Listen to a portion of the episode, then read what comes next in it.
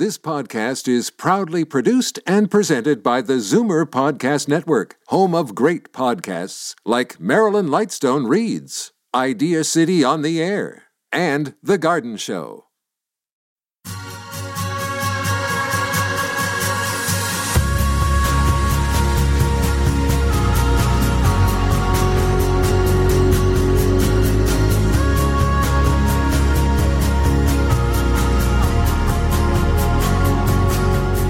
Good day, greetings, hello. It's Art at the End of the World, the podcast that features artists, entertainers, and cultural leaders speaking about what it is to make art here at the end. And my name is Mark Wigmore. Welcome to another remix episode, a repackaged broadcast from our first season.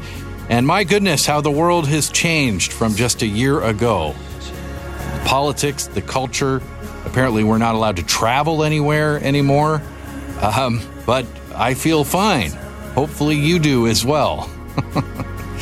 uh, we're here presented by the New Classical FM. Thank you very much to that wonderful organization. Uh, the Zoomer Podcast Network distributes the Art at the End of the World podcast. Thank you to everybody involved. Thank you to uh, all the helpers. Today on the podcast, uh, an old friend of mine colleague, and really a mentor to me, the legendary broadcaster and artist himself. John Donabie is here.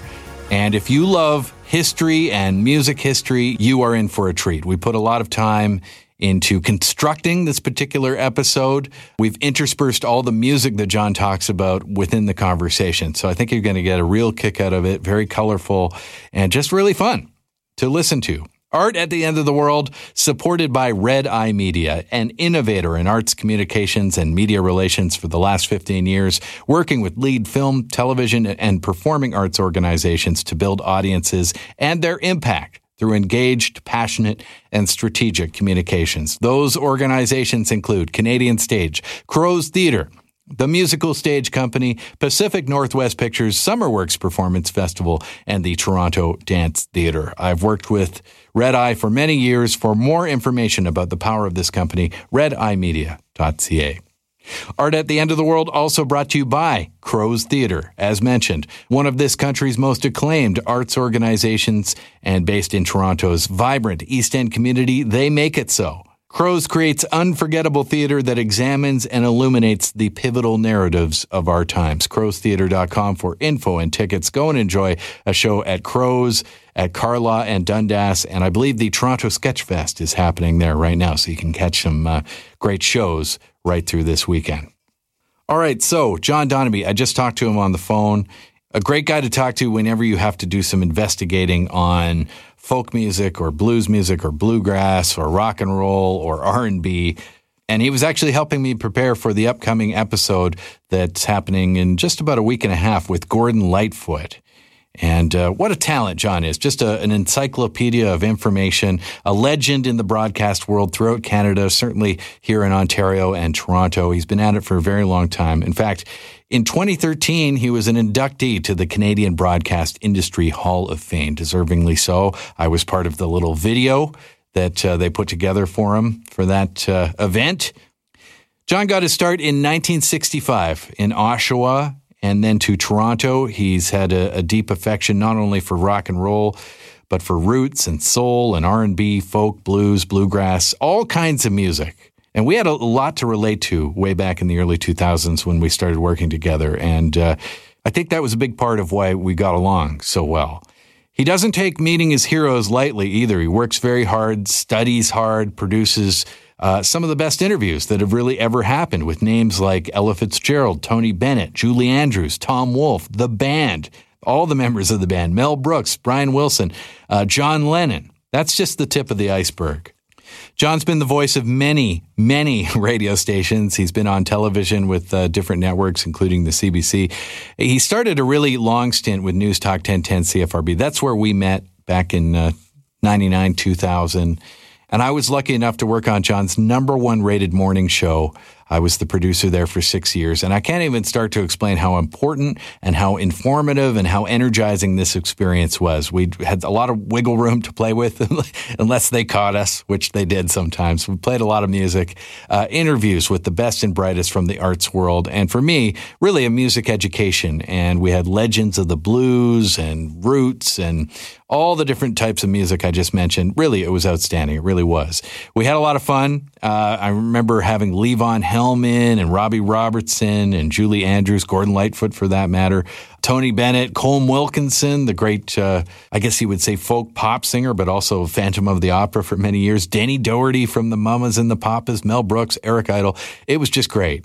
I didn't know it then, but like I say, it was one of the most important stages of my career. And I do what I do today because I was inspired by this man and his voice and his knowledge and his broadcast ability.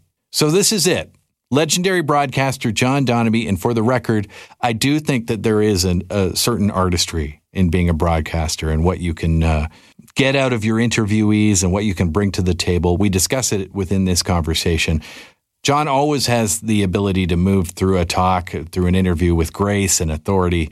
This man is an artist of this business. So, from John's kitchen table at his home in Scarborough, Ontario, this is our conversation on Art at the End of the World Remix. Oh, well. Um, let me make sure. I'm So great to see you, though. good to see you too, I We're here. I can't We're believe here. We're doing it. We're doing it. You Well, know, you that, know, Mark, You know that it. voice. You know, Mark, start out. Just a kid. I was born in Victoria. Just a kid. Just way a back. kid. Way back when. It's coming on twenty years. Okay, help me out. What year did we start together? Two thousand. 2000. Yeah. I think you took a break, Yeah, and, Maury came after you, I think. and then you needed a. Maury was doing it, and then you you were given a, a roster of people to choose from, and for whatever reason, you were like that guy. Yeah. well, it was the best. I think it was six years we were together. Six. Yeah. Yeah. Best six years of my life. Come on now. No, I'm not kidding. It was good fun. It was good fun. It was so many great memories. It it for me, the fact that you would pick people on my birthday, like it was it was so intuitive. Right. You know, from Dougie, Doug Riley, on his. I've got all those things upstairs, right? Yeah. Call him. Can I touch your guitar? Call it no. What he had a beautiful Martin or something. Yeah. Yeah. I'm trying to think of something. Colm. Wilkinson. Colm Wilkinson. Yeah. I want to share a memory, which is 2001. 9 11 happens. I get a call from you early in the morning because you're you're seeing what's happening, and of course I'm watching on CNN, and it's terrible. And I phoned my parents, and uh, I remember it was a very strange day, and it was very hectic around the radio station. But you and I didn't have to be on the air for No. another what three four days. So Right. you had a little time to think about what you wanted to play musically that morning, that first morning we were going to be back, which was a Saturday morning.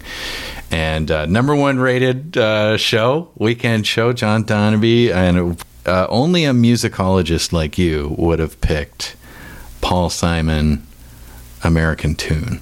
To open up that Saturday morning. And I'll never forget listening to that song at six in the morning. And I think we played the whole thing Right.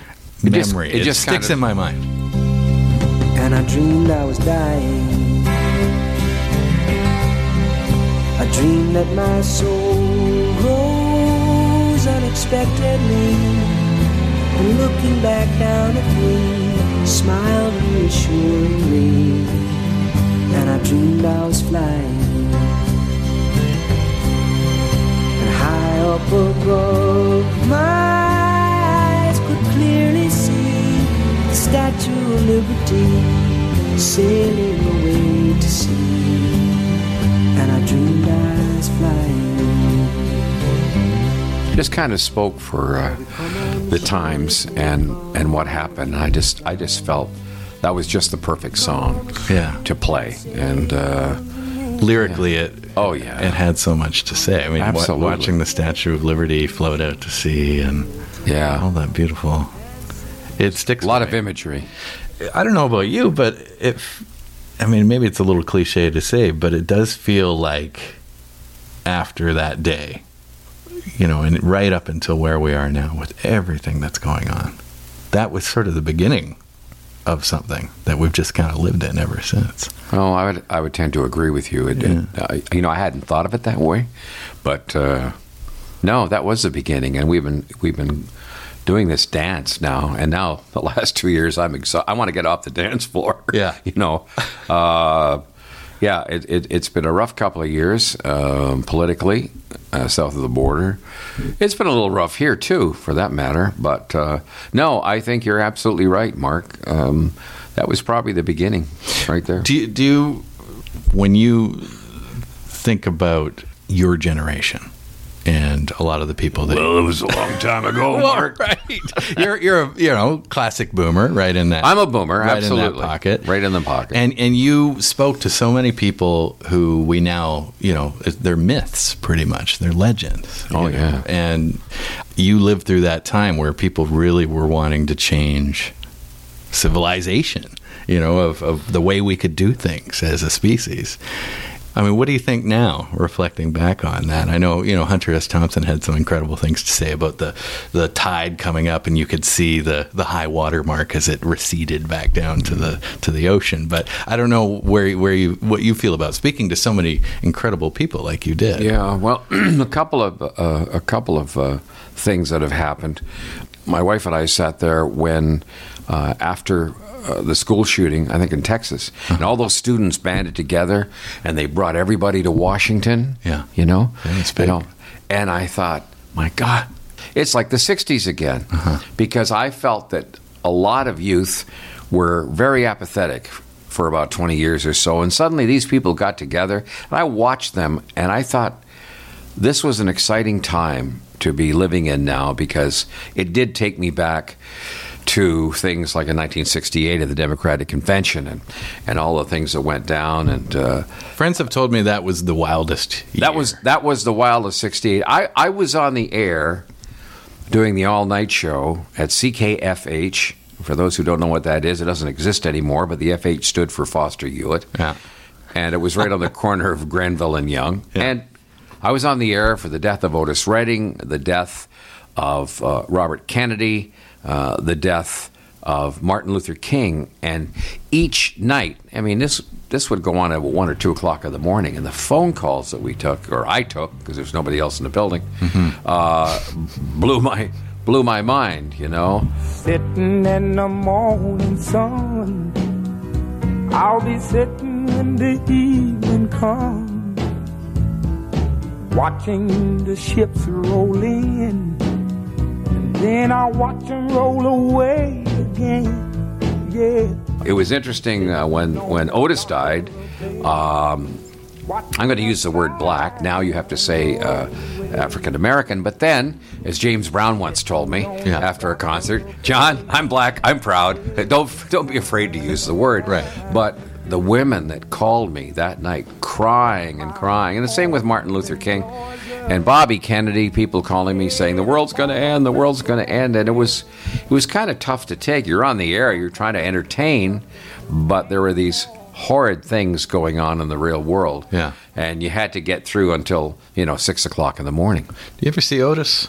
No, perform. Never got to see him. People, people talk and say it was like the greatest thing you could see. I was to MC his show at Massey Hall yeah. in December because I was doing an all night R and B show, so I worked with Wilson Pickett, I worked with Joe Tex, I worked with Sam and Dave.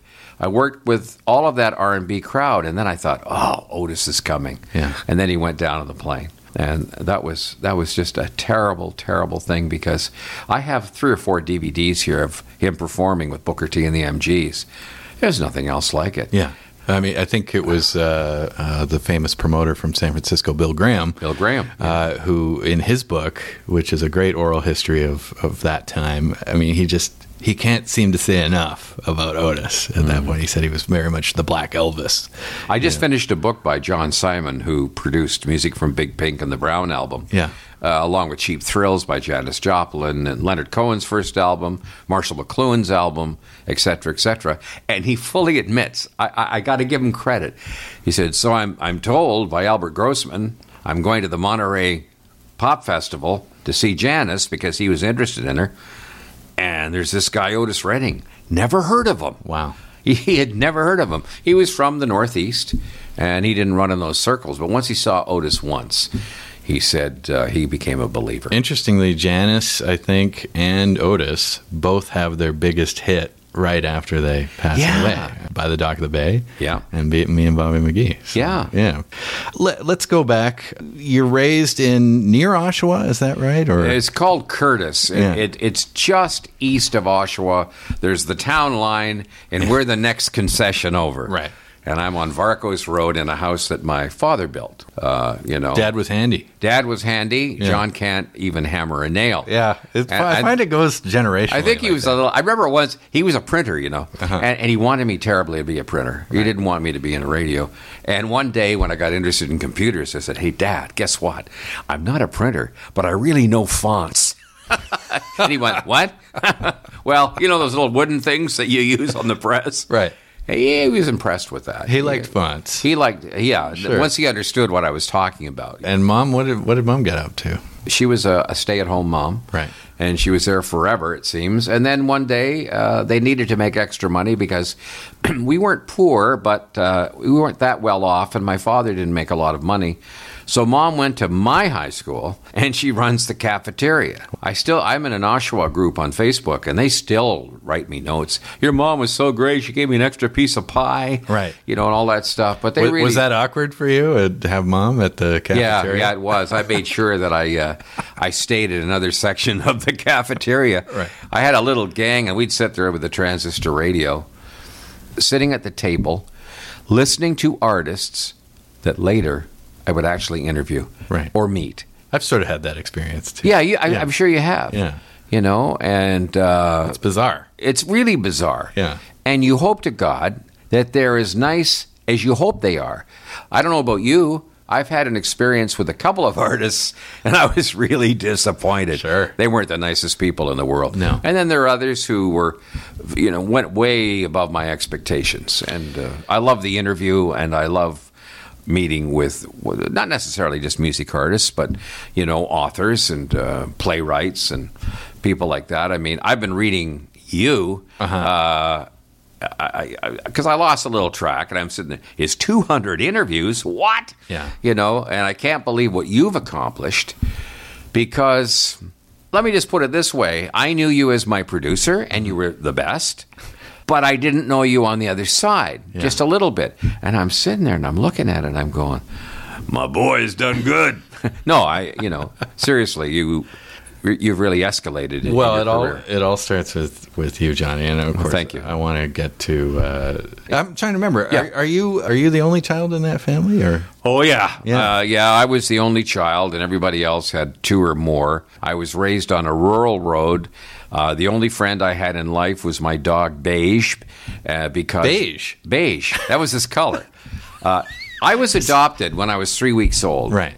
Beige was adopted when I was four weeks old. Okay, So we kind of hung out together. We had my dad bought five acres of land, so we had a big woods to play in. We had a creek, and the reason I had no other friends is because there was no youth on that street at all. Then finally, a couple moved in. Then I met a guy over on the town line, and then I started to uh, assemble my peeps. You bit, know, bit lonely at the beginning. yeah, but you know what? I never felt lonely. Yeah, I'd go down to the woods, and in the spring, the creek would rise, or the crick Yeah. would rise. My mother would give me hell, and she said, The next time you go down there, because she was afraid I'd drown, which I could have. Of course. I'm going to take the switch to you. And they never touched me. Right. And, you know, anybody who doesn't know what a switch is, it's a piece of long wood in the garden, uh, kind of like a little whip, hard whip. you were getting in trouble with beige. Yeah, Beige and I were yeah, and and, I- and I come back one day and I where you been? I've been uh, I've been down uh, in the creek. And Stan the milkman was coming in because we had home delivery of milk. Right, of course, so And did I. Stan, what do you think we should do? Yeah. I'd give him the switch, Jermaine. I'd give him the switch. Lousy milkman. So he hit. She she slapped me on the legs a few times and sent me to bed. Next thing I knew, I woke up in the evening and my father was home, and I thought, This I'm is- dead. this is it. This is it. Yeah. He said, "I think you've suffered enough today." You know. So we sat down and we talked and.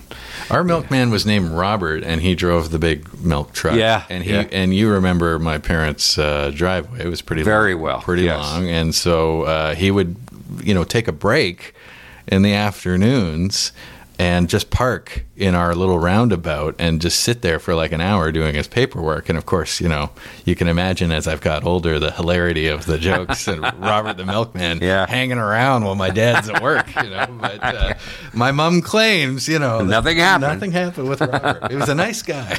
Well, that's good. Um, that's good. So when does radio happen? I have to imagine right away it was it was sort of a, as much of a friend as Beige was. Four or five years old. Uh, my parents, first of all, were early risers. They were up at five every day, Monday through Friday, or five thirty, and uh, It's it was nice. It gives you a little time before you actually got. yeah. And in the wintertime, you know, it's it's it's really dark, Uh-huh. and I'd be upstairs, and I and this radio that you see over here, that Westinghouse radio, was on the kitchen table, and my father was a CKEY fanatic. So I would come downstairs and make it just in time for morning man Stu Kenny to yell the words, Wake up, Ontario. Right. And I'd sit there, he'd have his porridge, I'd have whatever I had. And I just study that little box.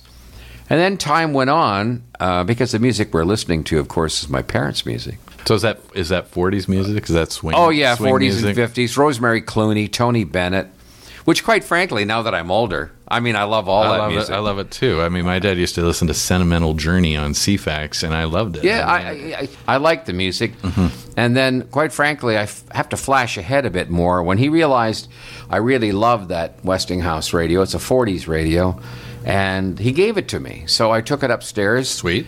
It was behind my head in the bedroom, and there's a knob on that that uh, got shortwave.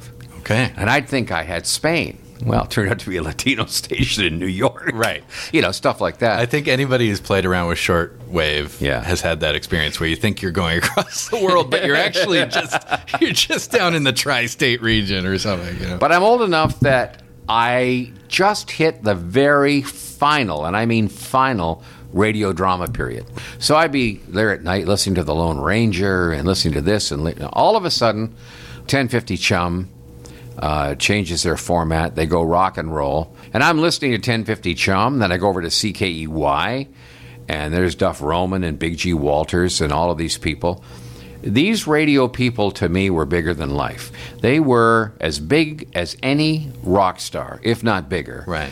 And of course, the big one for me was listening to WKBW in Buffalo and listening to Tommy Shannon Show, KB Radio. That became a instrumental hit. because when I Wild when, Weekend. when we think about the crossover out of Detroit and Buffalo and places like that, Yeah. I mean, you, I guess the CanCon rules don't go into. Not that period. They're not in that period. Not So- until 70 or 71. But for some reason, this, the U.S. stations are still a little ahead of the game. Would you say, as far as what they're doing? And or- Oh, yeah. yeah, Oh, yeah. You're, mean- you're digging it more than what's available. Yeah, so you know, I, I'm and because I forgot to mention WUFO, W U F O, which is still there apparently. Yeah. But they were stone cold rhythm and blues. No, but I, I, I want, I knew then that I think I'd like to do this for a living. Uh, although I was really young, one day the CKLB, that's in Oshawa, the remote trailer came to the corner of our street at the highway, and they were doing a remote. I ran up there watching this thing, I was just mesmerized. And then they started throwing 45s. Throwing the crowd, literally. God, take your neck off. No kidding.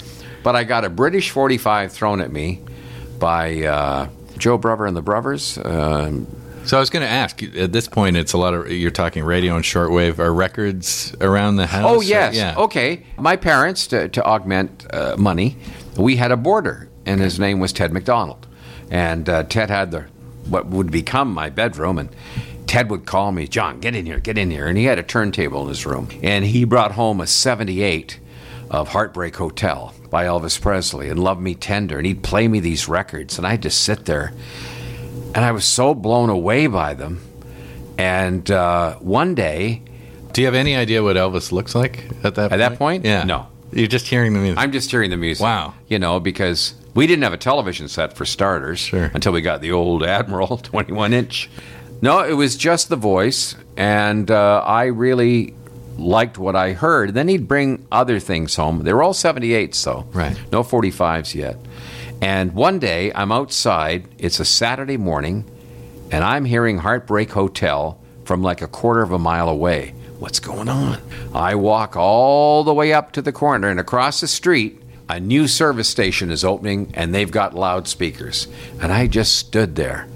Uh, it's the only thing I have in common with uh, Bruce Springsteen. he says Heartbreak Hotel was the one that was his first love. And it blew me away, and I started to get involved more and more. And uh, I would go downtown. It's still there today on Simcoe Street North to Wilson and Lee Music. And Bill Wilson, who was standing there then when I was like nine or 10, he's still standing there today. And I started buying 45s. First 45 I ever bought was by the Diamonds, and it wasn't Little Darlin'. It was She Say Ah Um Doobie Woo. You know, the second 45 I bought was Personality by Lloyd Price. But I started buying a lot of 45s. Was it as much about collecting as it was the music itself? I, I know sometimes Oh, with, yeah. with comic books when I was a kid. I saw your comic book on your site. like I, I was just as interested in just getting the comic books as I was in actually reading them, and I don't know if you've had the same relationship. you with know records. you're collecting too much when uh, and I'll be in uh, New Orleans or Memphis or wherever, and I'll go, Alda, look at that. It's only 50, bu- 40 bucks. I gotta have it. I gotta have it. It's gotta be in my collection. Gotta have it. Right. I buy it. I get home. Everything's in alphabetical upstairs, and I go, "Toot, toot, toot, toot." oh, I already owned it. Whoops. Whoops. Uh, yeah, I. We've, we've all gone through that though, where we look in our record collection and realize we have, uh, you know, three Magical Mystery Tour, you know, LPs. I, I have three or four blonde on blondes in Yeah, there and, yeah. and, and different things. Yeah. But you were you were loving it, and it just became. I'm sure it became an obsession. It just became an absolute obsession, uh, and this is the way it worked. Uh, 45s were 66 cents each. Okay. So my mother would give me a dollar a week allowance, and I'd get on the bus, which was a dime, go downtown, walk up to Wilson and Lee, buy a 45, and away I went. Well, then they went up to 99 cents. I'm still only getting a dollar a week. Right. And I'm going, oh, with tax, that's a dollar one. I still don't have any money for uh, the bus. So I went to my mother and I said, do you think I could have a raise? and First raise you ever asked for. and yeah, but she gave it to me, Yeah, right. unlike others. so I continued, and then all of a sudden, you discover the LP. This is different for me. I'm only buying 45. And I- Interesting that that a single today isn't that much more expensive than what you were paying. yeah, probably. point, Yeah, you know. yeah. So the LP comes along, and suddenly you're looking at what 12 songs. 12 songs, and I'm going to admit to you, and I, I, I think I've only admitted it to one other person in my life. What was it that I bought? My very first album. Must have been great. No, it was the greatest hits of Fabian.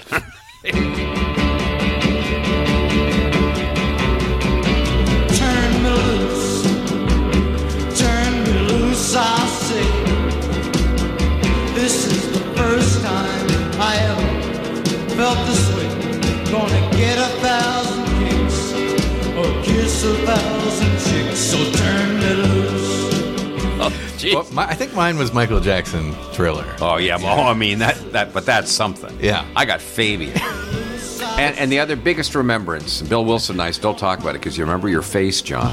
You walked in here, I think it was latter 63, early 64, and he had a big rack. And there would be a best of you know, Brenda Lee, a Fabian, mm, Bobby Rydell. Yeah. And all of a sudden, I walked in one day and there's this one album, black and white only. Close your eyes and I'll kiss you. Tomorrow I'll miss you. Remember, I'll always be true. every single stall was taken with this album called Beatlemania, and it was three ninety eight. So, uh, hey, mom, could I? I bought that album and I brought it home, and life changed for me forever. Right. Once I had that LP, and I started buying albums after that. But uh, Beatlemania was something else because they did songs on there which uh, I don't have to admit this, but I will. There were some Motown covers, Right. And I didn't know that. Right. I thought they did them. Sure. I think I think most kids would. Oh, and then I'd, at that point. I'm a big album notes guy. Uh-huh. So I, I'm seeing this one, this rollover Beethoven by who? C. Berry. Who's C. Berry? Right. So I look it up. And I hear I buy Chuck Berry's version, same as Johnny Cash. I, um, here in Canada, there was no Sun Records or anything like that. So Quality Records distributed just about everything. Atlantic Record, you name it, the label. And so I bought, you know, Teenage Queen, uh, songs like that when Johnny was still doing rockabilly in Memphis. Tell me about that step to the Beatles because I mean, people have talked about it a lot. It is, you know, changes everything for a lot of people, and some people are Stones people, and some people are Beatles people. Yeah. But it seems like the Beatles get to the most ears and eyes very quickly, maybe faster than any other band at that point. They did for me. Yeah. And uh, there was a commercialism, and they knew how to write. The hooks were incredible. And, you know, as each album came out in Canada, the second album became Twist and Shout, that pink and white one. Uh-huh. US didn't get that. And just remember, we got the Beatles before the US. US didn't think much of them. Right. They were on Vee-Jay Records, they were on this label, they were on that label. There was even a twofer with the Four Seasons, Meet the Beatles, stuff like that. And then eventually with uh, uh, I Want to Hold Your Hand, then the US started to take them seriously. But there was a poppy sound about these guys. And of course, the night I sat on my couch Right. with my parents, and there they are on Ed Sullivan.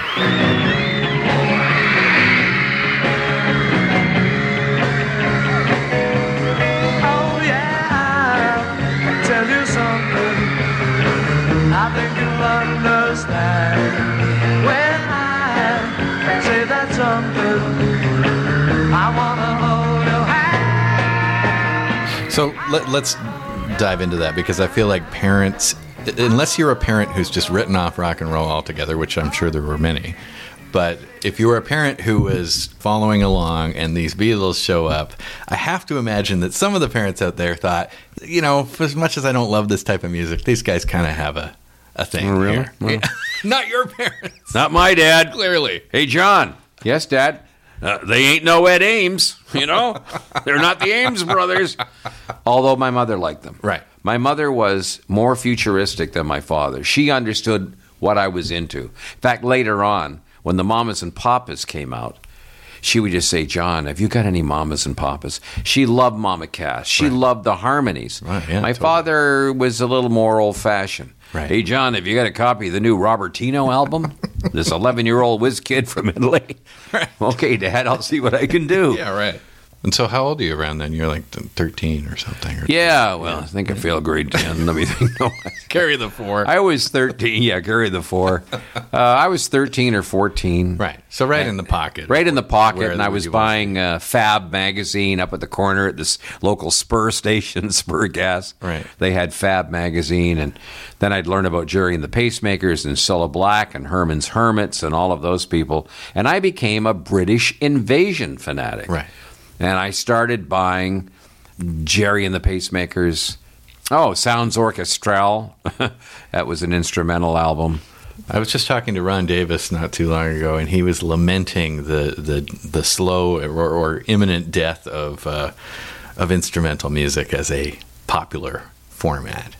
You know, especially in pop music. You know, you think of Booker T and the MGs, and Right. 62. yeah, and, and those You know. types of records, uh, the Tijuana Brass and so on. Like those were number one records. I mean, I went out on, on Apex Records and went fanatical for something called Woo Hoo Woo Hoo Hoo. Yeah. And it was Woohoo by the Rock-a-Teens. Wow. And um, Bulldog, uh, that was another one. Um, And then all the surf music. and- there was surf music, all of that stuff. And they were all instrumental and they were climbing the charts. Uh-huh. Today, that probably won't happen. no, But I could sit down and listen to one after another, you know? I was always uh, admired that the Beastie Boys finally put out an album of instrumental Yeah. music. I thought that was a bold move for guys who really weren't a weren't known for it whatsoever, and, Right. And there was no room for it in pop culture whatsoever. So the fact that they did it, My son turned me on to the Beastie Boys. they have a great new book. Um, so you, you have all these experiences. you- You're, you're collecting. You are uh, listening to the music. When do you finally get your chance to say, "Okay, now I'm going to to enter this world that I've been loving so much"? I was uh, young for my age to do this, but I was managing a little band out in Courtice called Linda and the Chancellors. And we had Billy Gogan on lead guitar. Billy Gogan was like the, I don't know how we ever got him. Doni Underhill, who later went on to be with Trooper playing bass out west. Wow. Doni was on bass, What did managing involve for for this band? just getting the bookings. Right. But Phone in the pizza place. Yeah, that yeah. kind of thing. But the big deal was we didn't have any money for PA equipment. Right. I heard there was a local guy at the radio station that rented equipment. Okay. George Gudgeon. George did a 30 minute show a week on the best places to go for hunting and fishing, you know. so I looked him up and I came down, I sat with him, and uh, we worked out a deal to rent the equipment. And I said, you know, I really think I'd like to do this full time. And he said, well, listen, next week I'm going to do my show live from the A&W drive-in. Why don't you come up? You can read the best places to go to hunting and fishing. I made the mistake of telling my friends.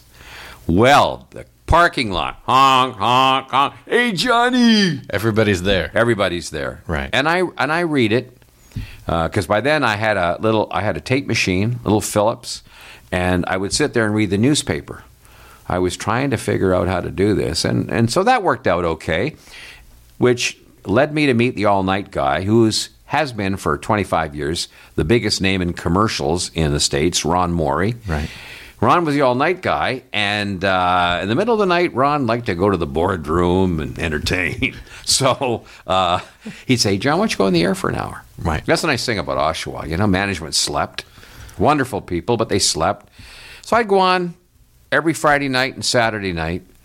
Uh, I wouldn't sleep from Friday morning till probably Sunday afternoon, but I went on the air, did my thing. And then one day Ron says, Hey, I got a big offer. I'm going to Regina. So Terry Mann, the program director, who I loved, uh, says to Ron, Well, who are we going to get? You know? Well, we could do John. Right. John's never been on the radio. Sure he has. Yes, has. he has. After I got a little, tiny little lecture, not bad, I got hired for $75 a week Right. to do the all night show. I remember we had a hotline in the control room there, and, and one night I closed my eyes. And the next thing I know, I'm looking at the phone and the hotline's going. Uh-huh. And I look over to the right to the, where the turntable is. You go. How long we'd been off the air, I have no idea. It happens to the best of us. But it was one of my female listeners, Babe Brown. Yeah. And Babe said, John. So I thought, that's it. I'm going to get it. But this is the way it worked in medium. Did, did you get it? no. You never heard say I'll, I'll quickly share my story, which is uh, I did something very similar. I was rolling reel to reel, and uh, I was so tired and I was so bored by whatever this was, it was some talk show, that I curled up and fell asleep underneath the board. No. Yes, I did. Good for you. Why am I not surprised? And then- no. Those are the early days. It was very early days, so at the very beginning, and I woke up, and of course the reel was still spinning. It was that you know that sinking feeling, and I remember putting on a new spool, whipping Yeah. it around, hitting play. And no sooner had it started to play again than the technician walked in. It was a weekend or whatever it might be, and he he looked at me. What's going on? I said, I don't know. Everything's fine here. Good for you, Mark. Yeah. And you haven't changed it.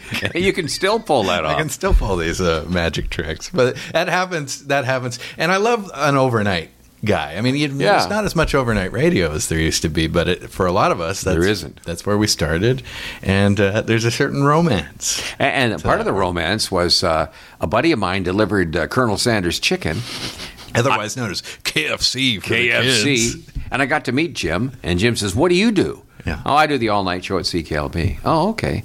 How do you get? Can I go? Can I come to the studio? Sure. There's a fire escape at the back. Right. You just ring the bell. Anyway, he started this thing where he says, "You know, we're not allowed to resell any food we don't use." He'd come in with three or four buckets of chicken. Wow. Oh yeah. oh, not the best thing for Johnny. right. But the nice, the thing about medium market radio then, Yeah. and small market radio was when somebody would leave, you moved up a shift. It was that simple. So that radio station in Oshawa then, all shifts except the evening shift were middle, what we called the middle of the road format. Rosemary Clooney, Tony Bennett. Yeah. But in the evening, that's when you became a rock jock. So I became a rock jock, and they had this little box of 45s. And I could play anything I wanted in whatever order I wanted. That's when I really realized now I've hit the big time. This is my music. Um, the UAW Hall in Oshawa, Saturday afternoons, I would go and operate for Rock and Roscoe Campbell. The Supremes played there, JB and the Playboys, a lot of local bands that were really, really big, but the Supremes and others uh, would appear there, and I would be able to see it all happening. And so that lasted, oh gosh, until September of '67, and then, then the biggest break of all came. Uh, I started phoning Big G Walters, who was at CKFH. He's my hero, and I asked him if I'd come and sit in with him. Sure. Now, I'm a guy with pointed shoes and and I had a you know a cowlick. Right. I mean, I was as square as can be, and there's G going, "Hey man, you want a joke?" Right. I've seen pictures of you in those oh, days. oh yeah, you know. and I go, "What's that?" pretty proper. Oh boy. Yeah. Anyway, I hung out with him. He was very very nice to me, very nice. Tom Williams, who was the co-president or co-owner of Attic Records, worked at Warner's and so on. He brokered the all-night show, so he got to sell the spots, hire his own announcer, and then he'd pay Foster Hewitt a piece of the action, I guess. Right. So I'm sitting out there in Oshawa doing 80 of Soul, the show from 9:30. Well, this is weird. From 5 till 9, I do top 40. Uh-huh. Then for half an hour, 35 minutes, The World Tomorrow with Garner Ted Armstrong. I got religion right in the middle. Wow. We had 80 minutes left of the show. R&B is becoming really big. I go to my PD. He was progressive. And I say, Terry, do you think I could do 80 minutes of soul music? But I need some money to buy records. Right. So I went off to Toronto to Record World on Avenue Road, right in that fancy, fancy, you know, area now. Donnie Walsh from Downchild is working in there, Right. And a bunch of people. Anyway, I bought my records, did the 80 minutes. While I was doing that, Walt Grealis of RPM Records has a cottage uh, in Whitby on Lake Ontario, and he's listening to me. So Tom Williams calls him up and says, "You know, I, I want to change hosts. Have I got the guy for you?" He called me. Would you uh, send me an audition tape? Sure. I chicken out. I don't send the tape. Now, at that point, had you been recording yourself, or was it like, okay, now I got to do a new audition tape? Or, I got a new idea. I, Yeah. I, I hadn't done. I'm me too. I'm, I'm terrible. I hadn't done it like at that. all. You just do it. But know. I had a part-time job that summer. Yeah. I was working at the C and E. I was the guy sitting with, all right, on uh, building number seven. It was a communications building. okay. And uh, so I got a part-time job there, and the phone rings one day. John, Tom Williams. Uh, I haven't got your tape yet. Huh, I sent it. Must have got lost. You're in town? Yes. Come on down. Do the audition live. Right. So I go down and did the best impression of Big G Walters I could, but throwing my own self into it, and I got the job. Hence the all night rhythm and blues show, which was phenomenal. And the artists that I met, I mean, I worked with Jackie Wilson and Sam and Dave and all these people. My heart is crying, crying. Lonely teardrops. My pillow never dry. Lonely teardrops. Let me let me uh, back up a little bit Yes, sir. because you, there's this record collection, this early introduction into radio, your love of radio. Is live music happening in your life at this point, or does that come? Oh, yeah. As a matter of fact, about 10 minutes from here, there used to be a combination dance hall and hockey. There was uh, curling. Right. All that stuff. Well, I would come out there. I'd, I'd get on the bus, and And how old are you at this point? I think I'm just turning 21. Okay. Like all the bands David Clayton Thomas and the Shays, Jon and Lee and the Checkmates, all of these local bands. And these were the days where a local band. It just filled the place. The, lo- the the kids just really backed the locals. The oh, it was called the Broom and Stone. The That's was regional acts, if yeah, you will. Broom Yeah. and Stone. That's what it was called. Broom and Stone. And Curling. then uh, you know Club 888 right there at Davenport and uh, Yonge. Because I was doing rhythm and blues, I would hang out at the Club Blue Note down on Yonge Street, and that's where I met all kinds of famous, famous R&B artists who would just drop in. It was just a phenomenal experience for me, uh, getting to know all of these, you know, black acts, and uh, I was a guy. And then this is embarrassing. Well, not really anymore. It's, I'm too old for that. You already told the Fabian story. Yeah, well, uh, here's another one. when I'm 21, I'm starting to go to Le Coq d'Or, and I finally meet Ronnie Hawkins. Right. And Ronnie uh, was there a lot at Le Coq d'Or, but so were other acts. So there's this guy in there, and he's playing sax. And I'm going, this guy's really good. So I go up to him, you know, I said, You're really good, man. "Oh, thank you. uh, what's your name? Uh, King Curtis. Right.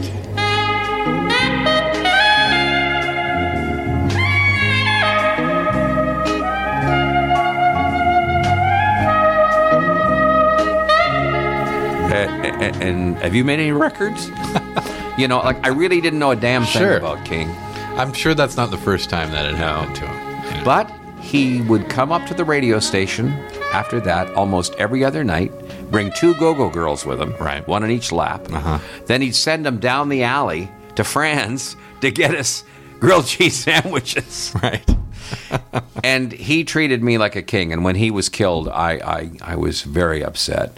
It was also on that all night show that two years before Woodstock, I'm interviewing Richie Havens for that very first album of his, you know? Yeah. And uh, things like that. So I got to meet an awful lot of great people. And then when I went daytime, of course, there'd be other things going on.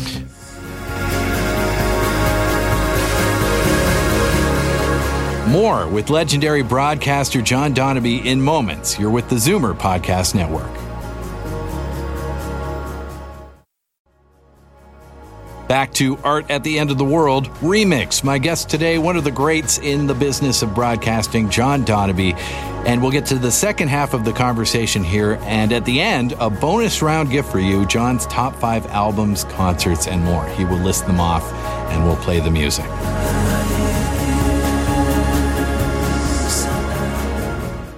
Mustang Sally.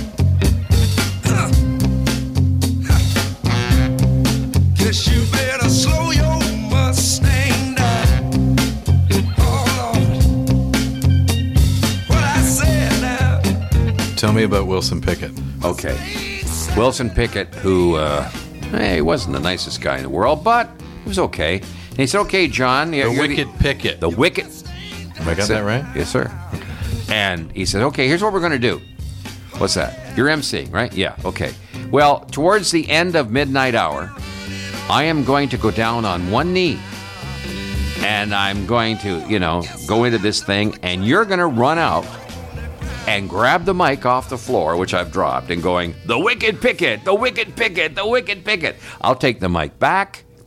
I'll finish the song. Okay. Perfect. I'm waiting in the wings of Massey Hall. So it's sort of the almost the James Brown cape thing. You're, Oh, yeah. you're kind of that guy. It's I, I'm that guy, Right. and I'm so excited. I'm sitting there, sitting there. Down he goes. Right. Mike's on the floor, Okay. and I go running out, and he elbows me right in the gut. No kidding. Oh yeah, knocked me right over and off stage. Off stage. All of a sudden, within three minutes, he's down on his knee again, and I'm like, uh. Uh, I'm a little apprehensive. He's looking at me like, "Come here, you Yeah. sob." Yeah, really. Ah, okay, wicked Pickett, wicked Pickett. So we get backstage. I said, Mr. Pickett. and he's going, It's my fault. I forgot to tell you I did that twice. but oh my God, you know, I was so embarrassed, you know. And Jackie Wilson, you, you introduced Jackie Wilson too? Jackie Wilson was done at the. A lot of people get this wrong. Okay. They um, but because it was at the Royal York Hotel, but it wasn't in the big room downstairs. It was in the Canadian room upstairs. Right.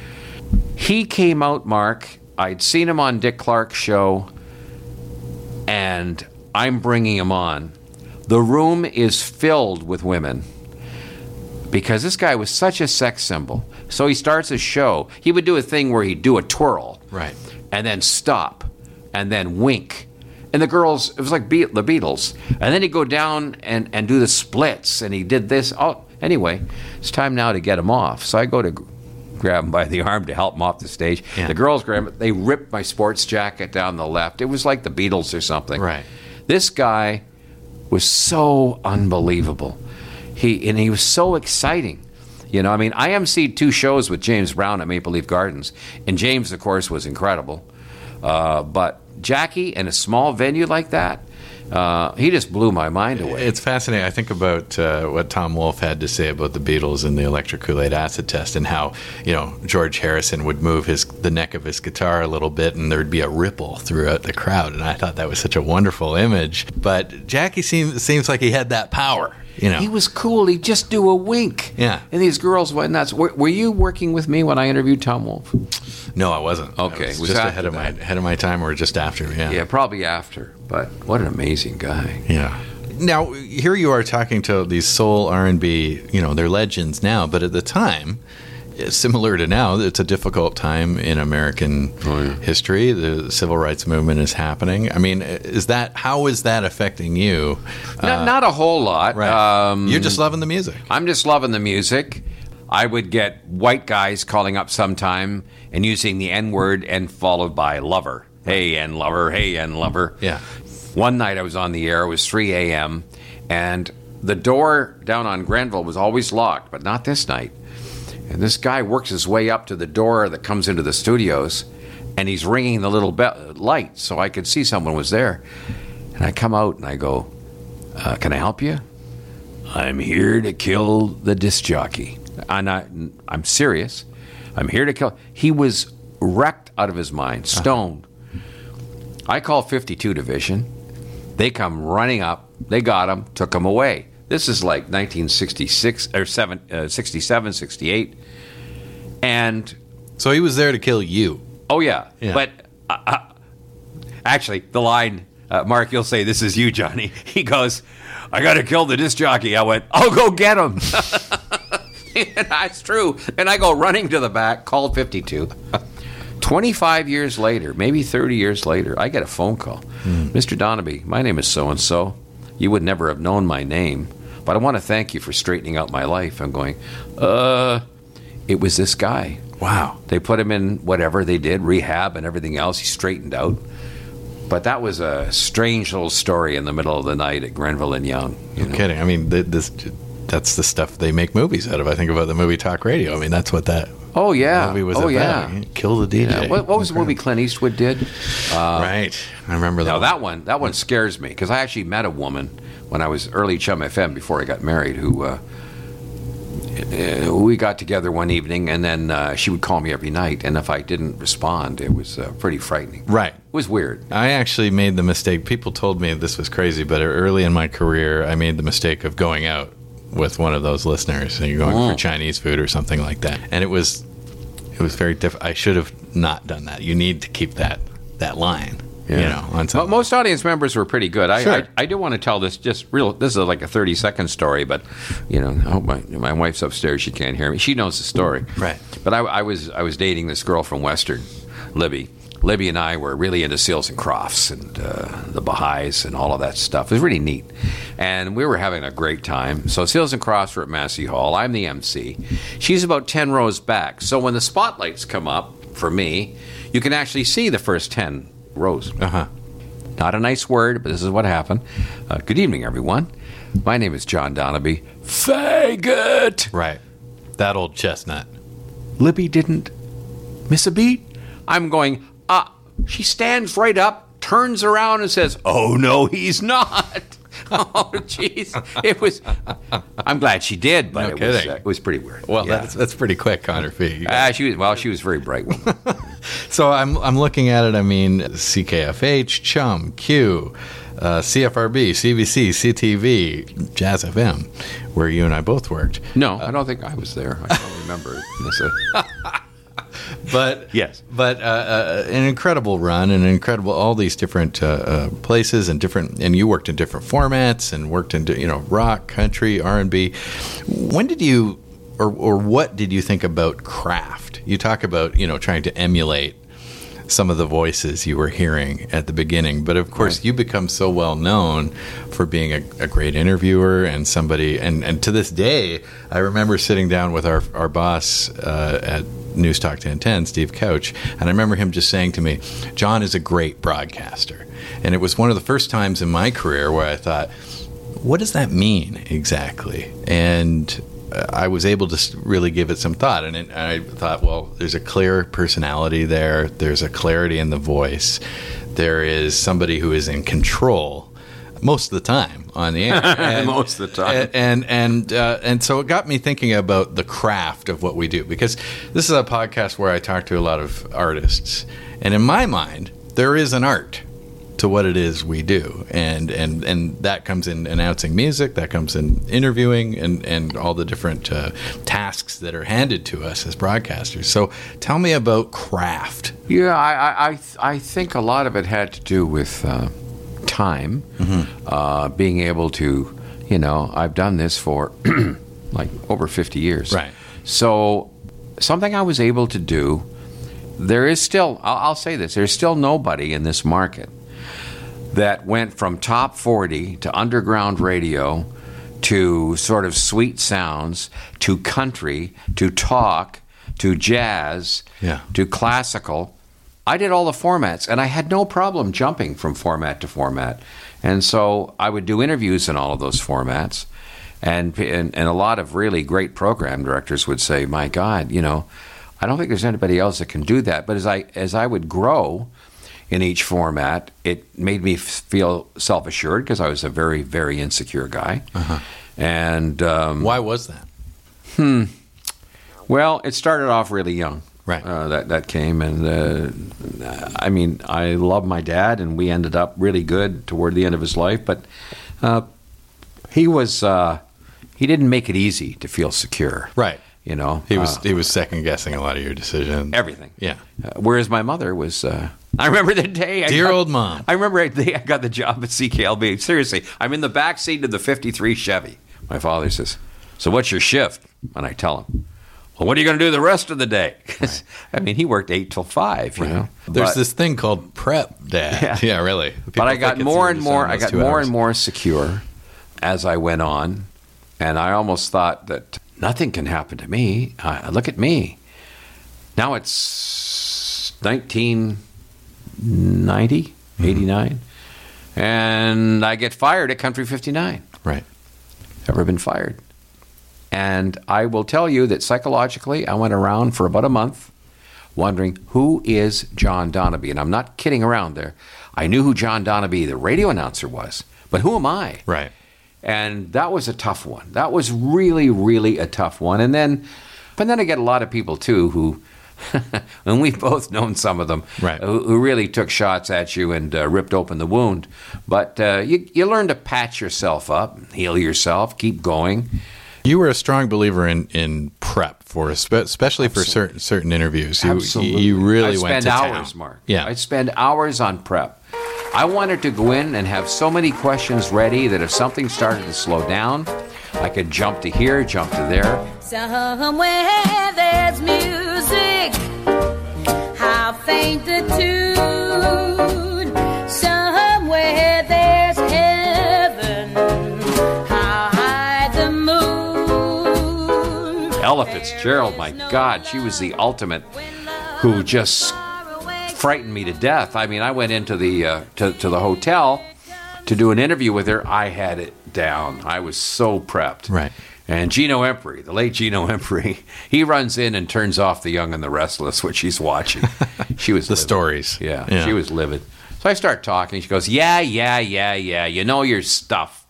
Why don't you ask me about my cookbooks? Why don't you ask me about my grandchildren?" And there was a few seconds of panic. Of so course. I okay, and I got her talking about it, and then I brought her back, and we got into the career.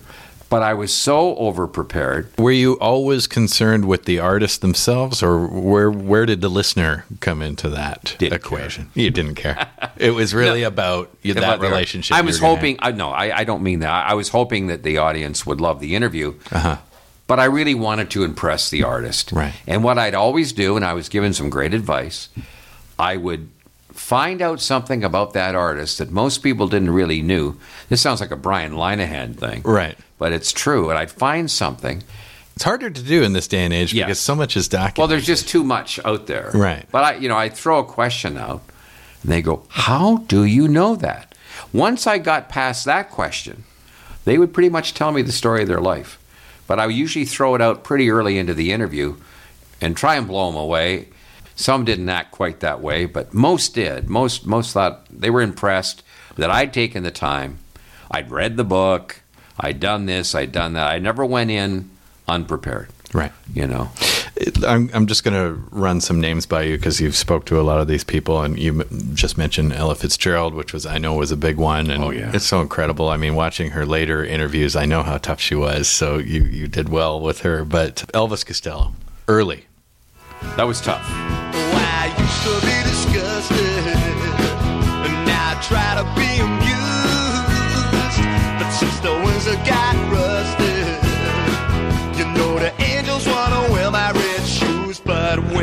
toughest, right? I'm waiting to interview Elvis Costello, and I got a call from CHUM, where uh, Dave, the promo guy from Sony, goes, "John, I'm here. I'm with Elvis. He's just made someone literally cry. Yeah. and he couldn't be bigger. He is changing the face of yeah, and he's going to appear at the Alamo. He's going to Yeah. do all this stuff." He said, "But I told him something about you." So what did you tell him? I told him you could get him a 45 copy of Ronnie Hawkins and the Hawks doing Bo Diddley. He walks in the room. I said, "Hey, Alva, sh- never mind. Can you get me a 45 of Ronnie Hawkins and the Hawks?" Yes, I can. right here. Right here. I didn't have it. Yeah, right. And then I had him for the interview. But he was like, if you watch those early Bob Dylan uh, interviews, you know, in San Francisco and stuff, and John Lennon, those two, perfect. Smartasses. Right. Brilliant, but smartasses. Uh-huh. And that's the way Elvis was. But he warmed up. Meatloaf, that was a toughie. He grabbed me around the, my, my sweater or shirt, whatever I was wearing, because I told him the interview was over. Thanked him very much. We'd done a long interview He still had some things to say. he has some things to say. As opposed to Yeah. working in Vancouver, interviewing Brian and Dennis Wilson of the Beach Boys, who are appearing there in town. Uh, Brian, my next question is okay, we're done. And they both stood up. Nice meeting you. And out they went. So the interview was over.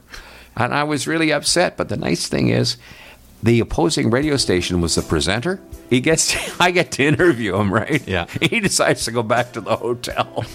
they never got to interview him. Oh man, they were course. livid. Of they course. livid. Of Yeah. course. Beach Boys. People say I'm crazy. Doing what I'm doing. Well, they give me all kinds of warnings. Just save me from ruin. You mentioned Lennon. You talked to him twice. John Lennon twice, once live, once on the phone uh, during the Walls and Bridges period. I got that interview through Ronnie Hawkins because he knew Ronnie because he'd stayed out at Ronnie's house in Mississauga. Seems like Ronnie's been a uh, a valuable friend. A friend. That's been a valuable friendship. I can't un- I, I can't say enough about Ronnie. Uh, I'm at Varsity Stadium for that big giant rock concert in '69, Uh-huh. and he said, "Hey, son, look who's coming over here. I want you to meet Levon Helm." right. Oh, okay, that's good. Levon's wearing a houndstooth jacket that Uh-huh. Dylan wore during those concerts back then. I just went out and spent my entire salary on a suede jacket from Le Chateau. I'm looking sharp. he walks over and said, "Hello, Mister Helm." You know, so I was like son. I'll run you a mile for that jacket. Run you a mile. And yeah. And Albert Grossman sitting there and said, Mr. Grossman, it's really a pleasure to meet you. And he goes, I'm sure it is. Ronnie says, Now, Albert, be nice or I'll pull that little piggly wiggly of yours. yes, that, that's the way of saying that Ronnie Hawkins, backstage at the last waltz, uh, we hung out with, with Graham for a while and different people. And uh, Ronnie has been so good to me Yeah. over the years, introduced me to a lot of people. And uh, yeah, He famously said to me, I, I met him through you, of course. And, and for people who don't know Ronnie Hawkins, if you rent, rent or watch The Last Waltz, he's one of the first people to come Yep. out in the show. And, and they do, uh, uh, what, what track? Bo Diddley and Who Do You Love? I Yeah, think. they do. Who Yeah. do you love? And he's he's a real character. He's larger than life. Of course, he was the leader of, of the Hawks. But he says to me, he goes, you know, Mark, that John Donabie, his dick is harder than he's arithmetic. and I've I've never forgotten that. He's used that line a lot. Yeah, right. I think he has a few lines. There's a better line, but I don't think we can do it. well, right. You can do whatever you want. you Yeah. know, Uh, it's a podcast. uh, he said to me, I've always heard about his parties. yeah. Like they were notorious. Uh-huh. So one night I'm saying, Ronnie, Ronnie, Ronnie, Ronnie, can I come with you to this party tonight? Yeah, okay. Where are we going? It's all of Crowbar's girlfriends, and Crowbar are on the road, so it's just women, John. Okay. All right. So we walk in, dun dun dun dun, dun Uh, Johnny's a kind of an insecure, turns red kind of guy. Right. So we walk in, and there's all these women, a couple of guys. Says, "Girls, listen up." he puts his arm around me. Yeah. This is John Donabie from CHUM FM. Yeah. You f***ing suck this boy till he can't stand up, and I'll promise your men a hit record. Wow. Well, I go Of course. totally red. I wouldn't know what to This do is that. not my world. No. No. For those listening, that's not me. So anyway, but he would do things, and, and I'd be in rooms with him in hotels where he'd say things to women. I go, oh my god, Yeah. He was a wild man. he was a wild man. He's, uh, yeah, I guess he's down in Florida now. He's 82, 83. He's not really well. As they say, he's the man who paved Yonge Street. Yeah. He was one of the three most powerful people in the 60s. You had Ron Scribner running uh, Big Land Agency. You couldn't get booked anywhere, anywhere without Big Land. You had Bob McAdorey running 1050 CHUM Music Director. And you had the Hawk. And the Hawk. The three of them together controlled everything. Just back to Lennon for a moment. I can't imagine what you must have gone through to prepare for both of those interviews. It just must. I mean, there's been a few times in my life I spoke to uh, uh, Sonny Rollins earlier this year, and I Oh, really, wow. I really sweated it. You know, I just thought, gosh, this guy's They don't suffer fools, those guys. exactly. And you just think to yourself, how am I going to do this? I Yeah. hope I hope he'll hang in with me.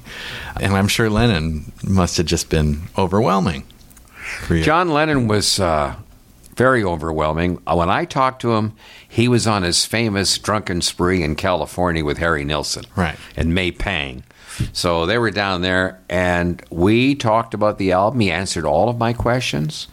There's a line I use sometimes on different shows I do, and I say, John, is it as bad living in New York today as it was when you were with the Beatles? And he'll go, No, once was enough. Thank you very much. it's a line that I like to steal and take out of the interview. But no, he was very forthcoming.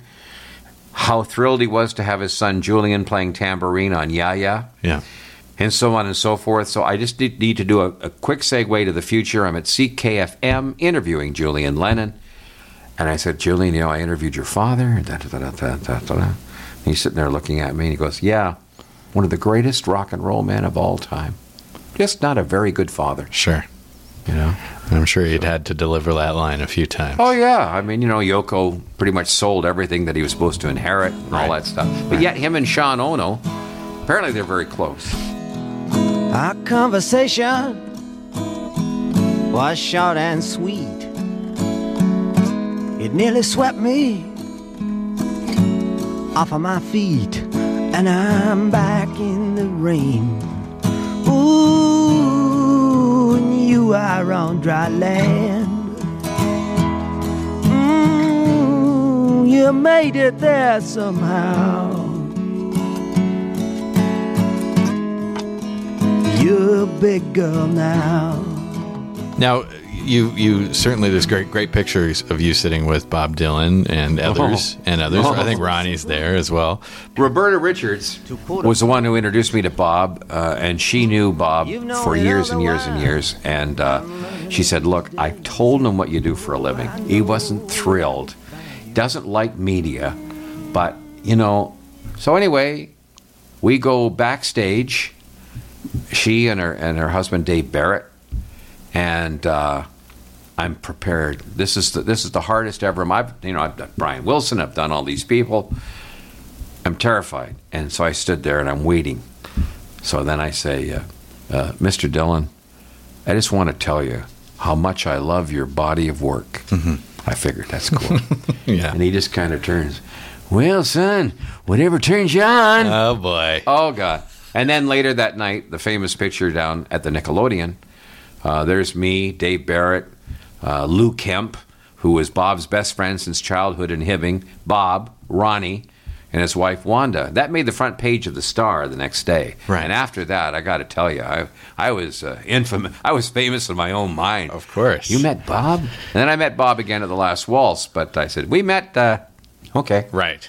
Yeah. Fine. Okay. It's always a little disappointing, especially if you've actually spent a little bit of time Yeah. with somebody and they, of course, have no recollection. I mean, most people. interviewing people that you've met maybe in this case not not in bob's case but at least half a dozen times and they never seem to remember you No. and i but I remember you. Right. But they do meet hundreds and hundreds of interviewers. So It's part of their job. Yes. Yeah, Get out yeah. there and do that.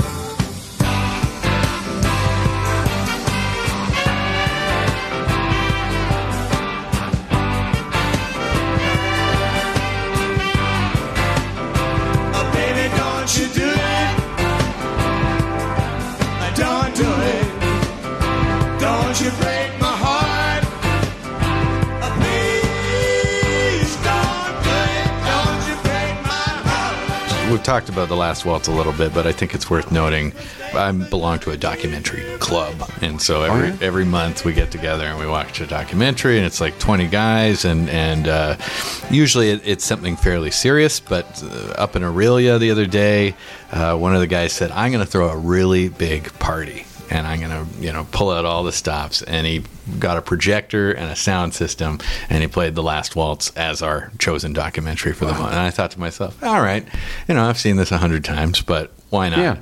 And it was so much fun, and a lot of guys hadn't seen it. You know, one of the great lines I can drop in that moment is like, I used to work with a guy who was there, and people just can't believe it. Take us through being invited and getting to there and, and that concert. And uh, I mean, it's a huge part of, of your life, and, and uh, I know w- we've talked about it a lot, but take us through that experience. one of the two biggest concerts I ever attended in my life. Right. Alla and I, my wife, and baby Samantha and Jimmy, he's five. We're living in Vancouver. I'm working for CKLG FM, underground radio, Don Schaefer and myself, uh, for Roy Hennessy. And you're in it. You're this is the seventies, this is uh, 70, uh, 76. right? And the phone rings one day uh, in, in the kitchen, and Alla says, John, it's Levon Helm. Oh boy. Hey, Levon, what's going on? Son, we're calling it quits. I said, Pardon? Right. I didn't know then that, you know, Robbie really made the decision, but they all had to go along with it. Levon wasn't crazy about it. No. he didn't want to. Finish. Not at all. No. No. Anyway, he said, We're calling it quits. We each get to invite certain people, and I'd like you to be my guest at the last waltz. And where, where, Levon? In San Francisco. Once you arrive here, everything will be taken care of for you. But the only thing is, I can't fly you down here, blah, blah, blah, blah, blah. So you get yourself down here. We're going to be at the Miyako Hotel, and going to be on Thanksgiving Day. Did you have any idea at that point the, of the concept of Not what at the show all. was going to be? Not at All right, all. okay. I, I couldn't believe it. So I'm sitting there, and I'm figuring, how do I get myself down there? Two hours later, Roy Hennessy calls me, my program director. Uh, John, Frank Gigliotti from Sony Music is here. Yeah. He wants you to go to San Francisco to interview Boz Scaggs for his new album. When would that be? Uh, the day before American Thanksgiving. Would that be okay? Oh, yeah. That is amazing. I get to the airport. So is that for lowdown or is that Uh, in that, or period? Silk Degrees. Okay, one or the other. Yeah, And not bad in its own right. oh, so I'm waiting at the airport. Well, where's Frank? Frank's supposed to go with me. It's now time to go on the plane. Frank never shows. So I get on the plane and I go down, take a cab. I got the address to Boz Scaggs' house.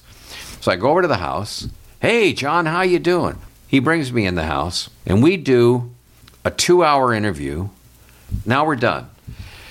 He says, Can I drive you back to the airport? I said, Well, actually, I'm staying for a couple of days. Oh, woo, how come? I'm going to the last waltz. Yeah. The what? The last waltz. What's that? Well, you know the group, the band? Yeah. Well, they're calling it quits, and they're going to have a lot of special guests. And Bob Dylan's going to be there. Wow. So he drives me to the Miyako. I know Levon's room number. I go up there, and it's about one o'clock in the afternoon. And uh, he says, John, what do you want for dinner? For dinner? He goes, John, this whole hotel is filled with rock people. They won't go to a restaurant. Right. They've got the worst case of room service here they've ever seen. So, you know, I hung around for the afternoon. And then the story behind the story of The Last Waltz is not so much the concert itself. The rehearsals were unbelievable. Right. Unbelievable. Van Morrison at the rehearsals, far better than he was in the concert. You look, maybe it had a few, but Uh, by probably. concert time, yeah. And Muddy Waters and all of those people. It The- true Muddy was not so? They weren't sure whether he was going to go on. Is that the idea? Uh, Muddy always wanted to go on. There, Right. there is there is stories now. Now, now Robbie has refuted this. They were overbooked. Right. This is just rumor. Robbie says it's not true, and I tend to believe him. That you know maybe Robbie thought maybe Muddy should get cut, but he and he said, "How could I cut Muddy Waters?" And I believe Robbie and, and Levon, of course. Fine. Well, that Neil Diamond guy's out. and of course, Robbie just produced his album. Right. No, Muddy wanted to perform, and Two two quintessential performances in the in the film. oh yeah, You know, you can't have it without Neil Diamond. And he he was he was a trip to meet to Muddy Waters. I mean, that's, Right. uh, That must have been just a, such an incredible experience. And, and it, when I first met you, you introduced me. It had just been released with that beautiful, I think it was a 5.1 uh, Yeah. soundtrack. And, and they had done a great job. And of course, they got rid of the cocaine out of Neil's nose. Nose, and yeah. they'd really done a nice job of repackaging it. They showed it in theaters. And so I was just being introduced to it. Now, you know, 15 years later, knowing some of the stories, reading the books. Now Robbie's put out a book, Levon put out the book, and knowing some of the stories behind it, it's just such an incredible. you, you know where I was sitting. where were you? Next time you watch it, Uh huh. and the camera's coming in near Richard, Yep. there's curtains right behind him. Uh huh. I'm sitting there, sitting behind the curtain, right behind Richard. Right. And then I get up sometimes. I go backstage, and then I go out into the crowd. And I remember when they brought all the. This is not in the movie. They brought all the Canadian flags down, and you know we're going to play an Ian Tyson song. Joni comes out. Neil's there, and I'm there. Peter Goddard's there. Myself. There was a little Canadian Canadian contingent. Right. And we're crying. We're just so proud. Of you know. course. We're so proud. Very And that- Canadian show in a lot yeah, of ways. A lot of and, and when the concert ended, oh, that was a trip too because there was still negotiating with Dylan as the night went on. He, he didn't really want to be on film. So between the concert, sort of, uh, I think it was "Don't Do It," as as, as the concert kind of ends, there's a two-hour break before Dylan came on to close the show, and finally they made an agreement. Bob comes on, they do all that, and as they all go off, everyone goes off except Levon. Yeah. And he's just sitting there at the drums. He won't get off. So that's how the jam came about. Right. Levon didn't want to quit. He just, you know, unbelievable. So it was a great night. And then we all went uh, back to the Miyako, down to the basement, where it was the party of party of parties. And I won't mention his name, but a very famous interviewer from Canada decided to go in with a tape recorder. Maybe you didn't see the rules. this Yeah. is play. we shan't be. Uh, well, there's even I know Out he went. Le- Levon uh, mentions in the film when I think Martin Scorsese starts asking about the girlfriends and so on, and you can tell Levon was like, "Okay, there are things we will talk about and won't talk about." That's right. This film. Yeah, thought we weren't supposed to talk about yeah, that. that's right. Yeah, exactly. what an experience! It was. It was. Um, you know, seeing Dylan and the Hawks in 1965 November at Massey Hall. Like I'm in a new book called The Band, and uh, there's a chapter there where I talk about that concert. But the the writer of the book sent me a note. I never even thought of it. He says, "My God, John, you were there at the beginning. You were there at the end." I said, "Gee, I never thought of it that way, but thank you very much." That's great. You know, yeah, it was. Yeah, that, that concert at Massey Hall. There's Bob in his houndstooth coat. But anyway, Um, John, I, I want to talk about. Uh, Tony Bennett. we hung out with Tony Bennett. yes, we did. Didn't he draw you a little picture or drew a me a little picture and Yeah. and uh, we talked about art because my father was an artist Yeah. and he, he's never had anyone interview him that really could understand what my dad was doing so uh, yeah he, wa- he was a very nice man He was a very, nice man. It was lovely nice, man nice to meet him, and we talked to uh, Mel Brooks.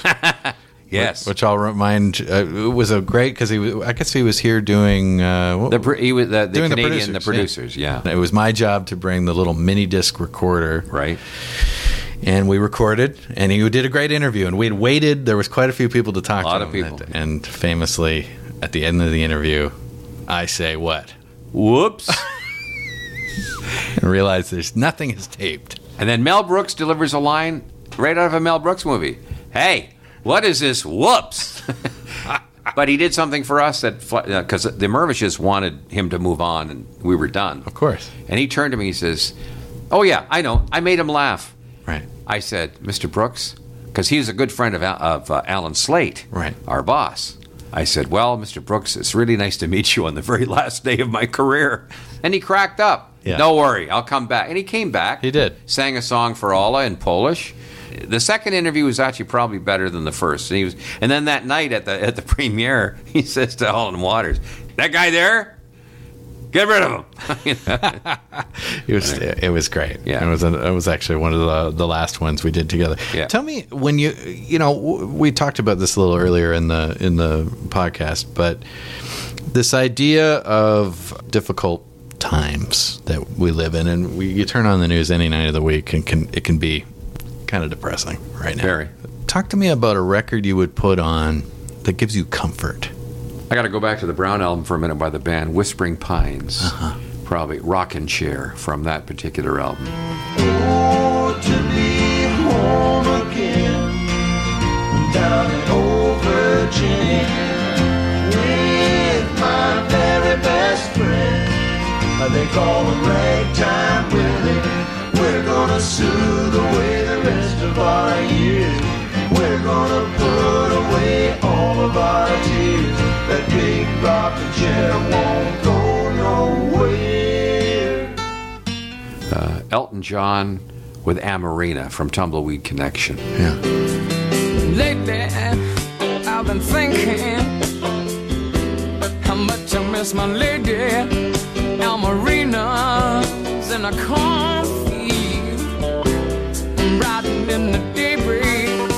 And now that I've gotten older, I'm now going back to my parents' time, and I'm I'm list I'm, I've become a giant fan of Johnny Mercer, and I, and I'm listening to his lyrics, and he did the North American lyrics to Autumn Leaves, which was originally a French song. The falling leaves drift by my window. Wrote Days of Wine and Roses, Moon River. All and I this summer went to Moon River down in Savannah, Georgia. And I'm standing there. There's Moon River. This is it. This is it. I remember meeting uh, Joni Mitchell's daughter and thinking to myself, "This is it. This is Little Green. This Yeah. is the woman." Yeah. it's like, that's a that's a cool moment. Like as my daughter once said to me, uh, so what famous music place are we going to this year? Because, you know, I, I took them both, the kids, to Big Pink. yeah, We found that on our own because Levon wasn't really crazy about talking about the band in those days. So, you know, went to Big Pink. Uh, my daughter, when she was five, saw Coal Miner's Daughter, wanted to go to uh, Butcher Holler. Yeah. You know, we took a motor home driving up at about 45 degree hill. you ever make it to Muscle Shoals? Yes, sir. I was at Muscle Shoals. Muscle Shoals was great because his son showed us all around. When it, there's there's like a bathroom door, and and you look at it, and there's still the bathroom in there, and it says on air on on the door. I said, "What's this for?" He said, "Well." Just go back to Land of a Thousand Dancers. One, two, three. We needed an echo chamber, so we put him in the bathroom. Muscle Shoals was, and they still had the same instruments there, Mark. They had the old that Oh, they okay. had back in the day. Right. They, they kept it in the studio. So And was it all the R and B and and this soul music and everything that you had been so close to on the radio? Was that what got you to New Orleans? Like what got you? So Oh yeah, absolutely. I mean, I my wife and I starting in 1980, we started going to New Orleans. We'd go three times a year when I made when I made good money. Sure.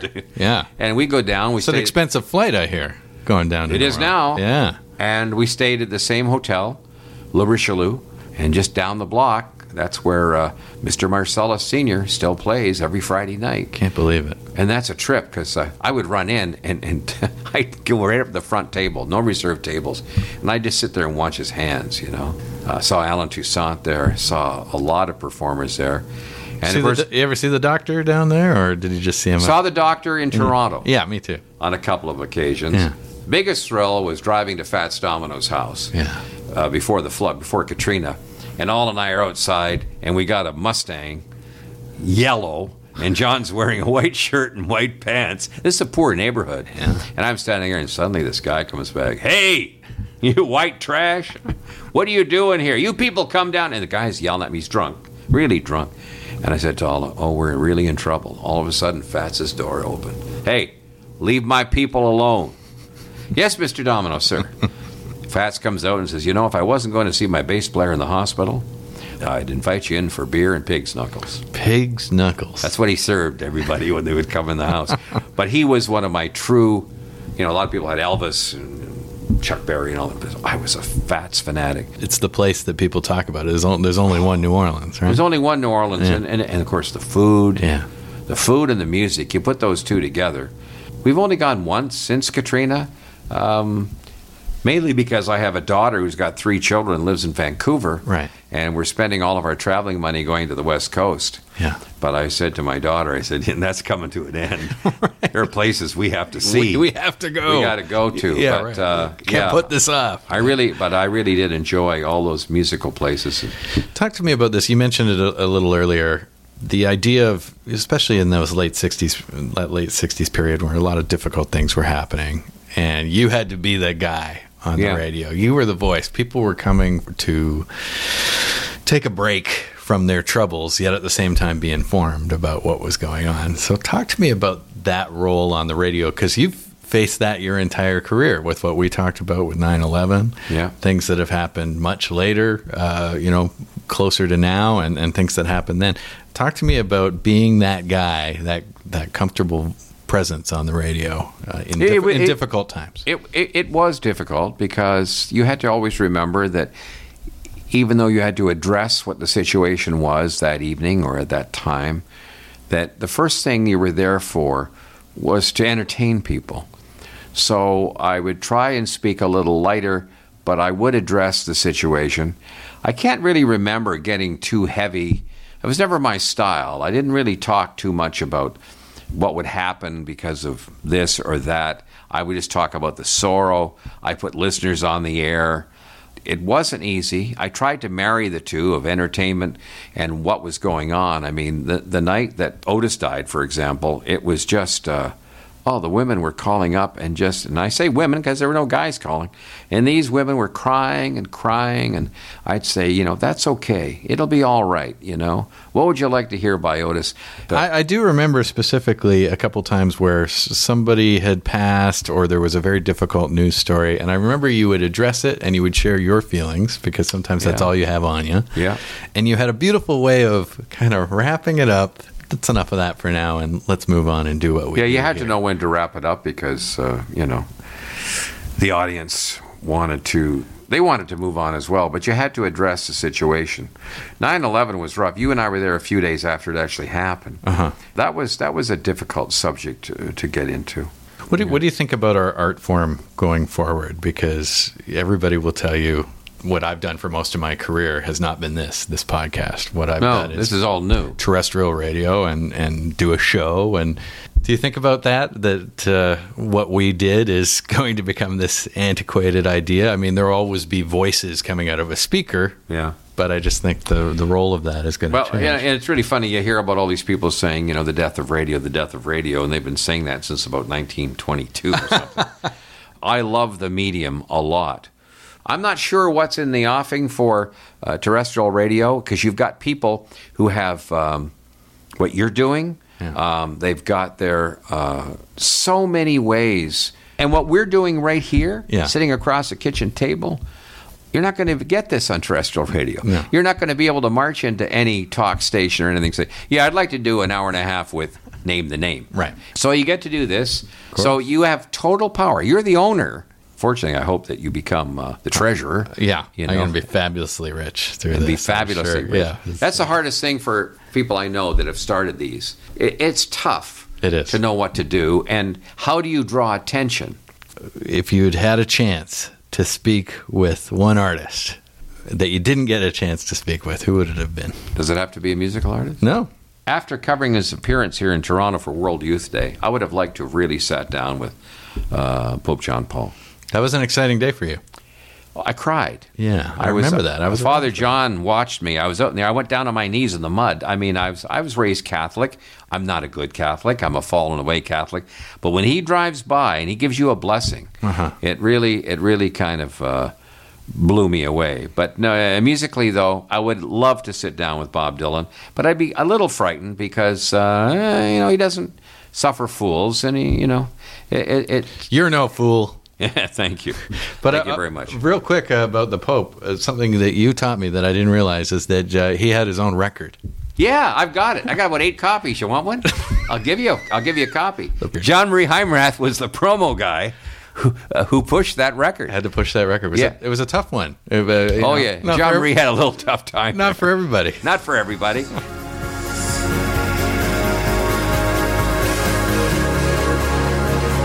Since we're talking about um, the Last Waltz and some of these great interviews and so on and so forth, uh, maybe we should go through some uh, some rapid fire lists here. Rapid fire. Yeah, what do you say? And, Okay. uh, and I mean, th- you are a man who has uh, listened to so many records. You're a musicologist. Uh, you've been to so many concerts. You've interviewed so many people. Uh, it's got to be tough for you to narrow down uh, some of these top five lists. But we'll start with. Um, why don't we start? Since we're talking about concerts, let's start with concerts. John Okay. Donabie's top five concerts that he ever saw. I can't even imagine what these would be, except I have one in mind. Ry Cooder live at Convocation Hall. What year is in that? 71 or 72 and he has this backup rhythm guitar player no need to have him in fact i asked john hiatt how did you end up on that tour? Yeah. he said i was starving. Ry saved my life. Wow. so he went on the tour. So here i'm at con hall. Got and well i'm gonna I, i'd leak into another part maybe of what you're going to ask me about interviews but uh, Ry Cooder live at convocation hall would probably be number five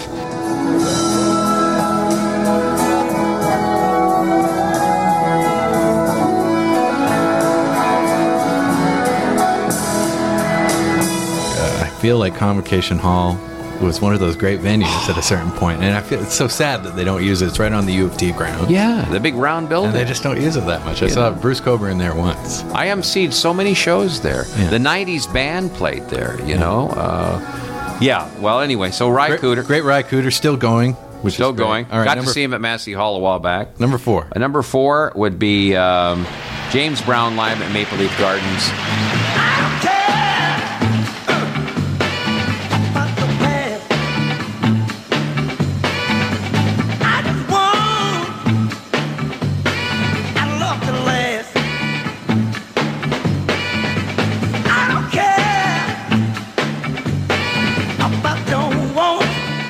Got to MC two of his shows. What what year is this? Uh, we're talking around 68, 69. He is just in it.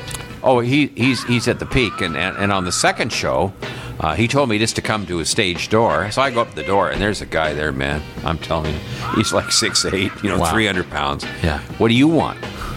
Uh, I'm here to see Mr. Brown. I wasn't really talking like that, but- and he said, "Yeah, sure you are." In your in your in your mind's eye, Yeah. that's that's how it's. And I said, "Would you mind just opening the door and tell him it's it's John Donabie here?" Okay. Yeah, James or Mr. Brown, some guy named John. Get in here. Get in here. Yeah. And we talked for a while, and he offered me a job uh, in Macon, Georgia, at one of his radio stations. Wow. And being the chicken I am, just like when Seals and Crofts offered me a job to be a road manager, uh, I'm really busy, you know. Right. I don't know that you would have wanted James Brown to be your boss. No, I don't think so. I think he made a wise decision. I think the funniest part of There's no chickening out there. There's no. The funniest part of seeing James Brown is I would leave the stage area and I'd go down about halfway to watch him, right? And there's a big cop standing me. Oh, you're the MC guy, right? Yeah. Uh-huh. What's all this talk about James Brown being, uh, you know, nothing's happening here? I said, give it five minutes. He goes into please, please, please. They start coming down from the grays, Mark. and they play, the place went insane. Yeah. And when I went to take him off, some girl, you know, they used to have people behind the stage above. yeah. She jumped Oh my gosh. and it was heading for my back, and one of his big bouncers just went right over top of me, and he took the fall. So that's there's one. That's great. James Brown at the James height of his, at the height of his power. Pretty impressive. John Lennon and the Plastic Ono Band at Varsity Stadium. Interesting choice. Now, of course, a legendary concert, and so many incredible people played that Yeah. during that festival. But it's not everybody's cup of tea as far as what John was up to at that point. When I tell people this part, they go, "What?" Like Little Richard uh, was it Little Richard that came on after John? Him I love, but the Doors closed the show, not John Lennon. Right. And I walked out then. I didn't like Jim Morrison. I didn't like the Doors. Yeah. So I, I left. But Lennon, just to watch him. Then, of course, Yoko got into that white bag with that. I went, oh my God. Yeah. But there's this Eric. Is, this is what I'm talking about. It's not everybody's cup of tea. No, there's that Eric, period. Eric Clapton on lead guitar, and Right. and Alan White, and uh, Klaus Voormann, who did the Revolver album cover on bass. Wow. You know, and the guy from Yes on on drums. Yes, I'm lonely.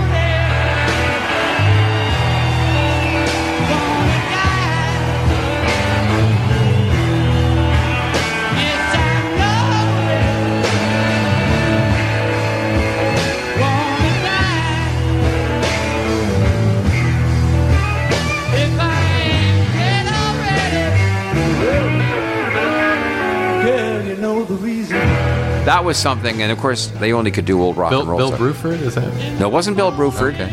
It was. Uh, would Alan White have been the guy on on drums? Anyway, it's a long time Sort of a ago, super, sort of a super band It was a super group. of types. Yeah. It's a good one. Number three. All right. No, Okay, here we two. go. Um, that would be. I'm sad to hear about the Doors, by the way. Uh, I was Yeah, such a I know. fan. I big fan. know. You walked out on Jim Morrison. Come on. I walked out on Jim Morris. Number two would be The Last Waltz, 1976. Interestingly, I think people would have thought that would be number one. I know. but I know.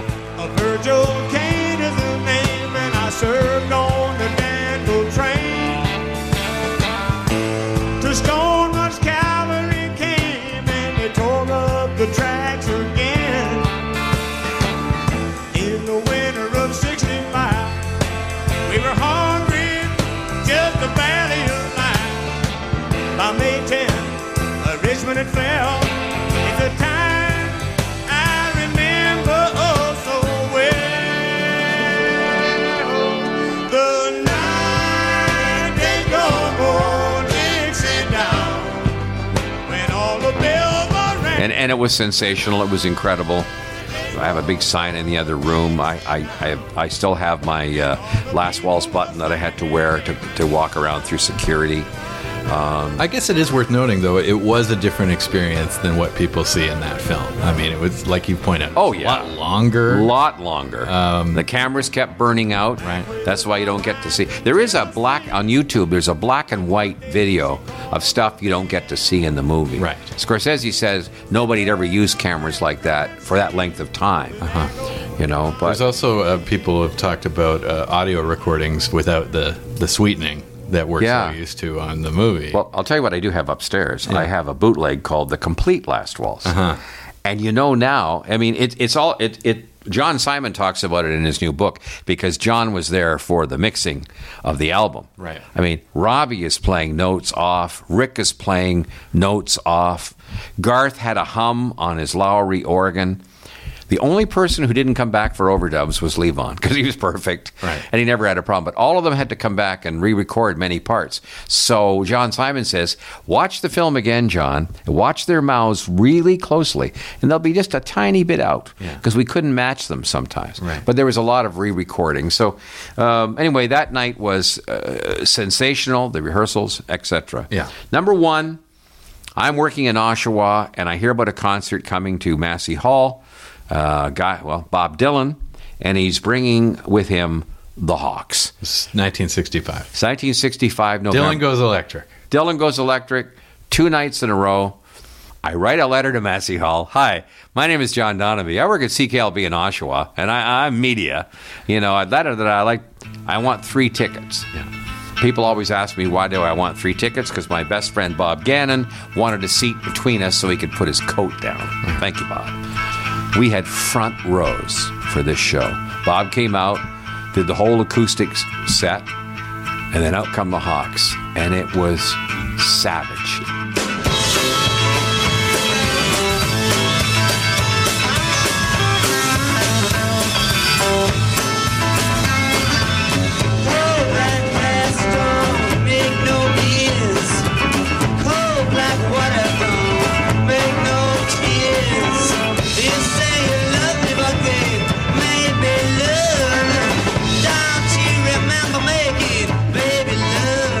Was unbelievable. These guys just came unfurled. It was one of the last nights with Levon, because Levon left shortly after because he hated, couldn't, couldn't stand it, couldn't hate, hated the booing. Wasn't a big Dylan fan either, really, but one thing, I'm sorry, uh, when when Levon died, Bob never really speaks about people, even close people, when they pass away. Man, he had a lot to say about Levon. But that night, when they came in, they're doing just like Tom Thumb's Blues, and they're doing all of these songs. I must admit, I didn't like "It Ain't Me, Babe" electric. I preferred it acoustic. But, Yeah. but Garth Hudson on that Lowrey of his, and then Dylan sat down at the piano to do "Ballad of a Thin Man." And the thing I'll always remember suddenly this black dude comes out from the same door I used for Wilson Pickett, and he's sitting in a chair. He's going, "Hey, Bob, Bob," and you see Dylan looking over at him, going, "Who in the hell is this?" He goes, "Hey, Bob." He's getting a Bob's getting pissed. Right.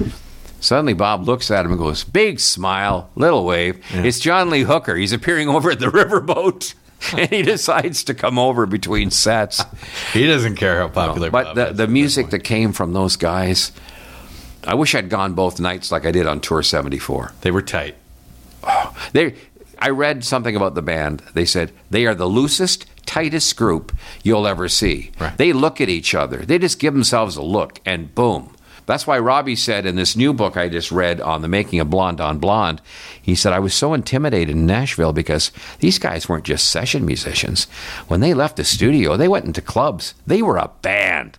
So Robbie really does like bands better than session guys, I guess. Two interesting notes there is that uh, I was listening to Robbie Robertson in an interview, and he was saying that after that tour was finished, Bob phoned him up and said, "Yeah, that was pretty good. We should do it again." Which I thought was pretty funny. And uh, and the other thing, and the other guy that Bob Dylan talked about a lot after he died was Jerry Garcia. How about that? So, Yeah. And, and as we both know, Jerry did a lot of Dylan. Yeah. A lot of Dylan cover songs. Yeah, yeah, yeah. Great list, Johnny. All right, I want to move into our second list, which is uh, we'll go ahead and do the best interviews that uh, John ever experienced. You've done so many, and I, I'll, I'll take this opportunity that uh, we haven't even talked about this yet, but when we worked together at CFRB for six years, I mean, some of the ones that really stuck out to me, Eric Idle, Oh, that was great. which was so wonderful. he had fun with you. Yeah, he did, and he was great. He's just a great talker. Yes. and, and he was wonderful with you. Hold on, I got to redo my notes. Yeah, I forgot about that one. Uh, obviously, getting to hang out with Robbie Robertson and Levon Helm. A lot of people are no longer around, you know, which was a really special time. And you brought in so many people from uh, Americana music, folk music, jazz, blues. It was fantastic. So that was just that little five year period, and we had so much fun Yeah. bringing those people in. We had a wonderful time. But uh, uh, let's let's go through it. The the list of the interviews that stuck out to you the most. Well, uh, I, I put down uh, Richie Havens because uh, Interesting. I get too low with no reason.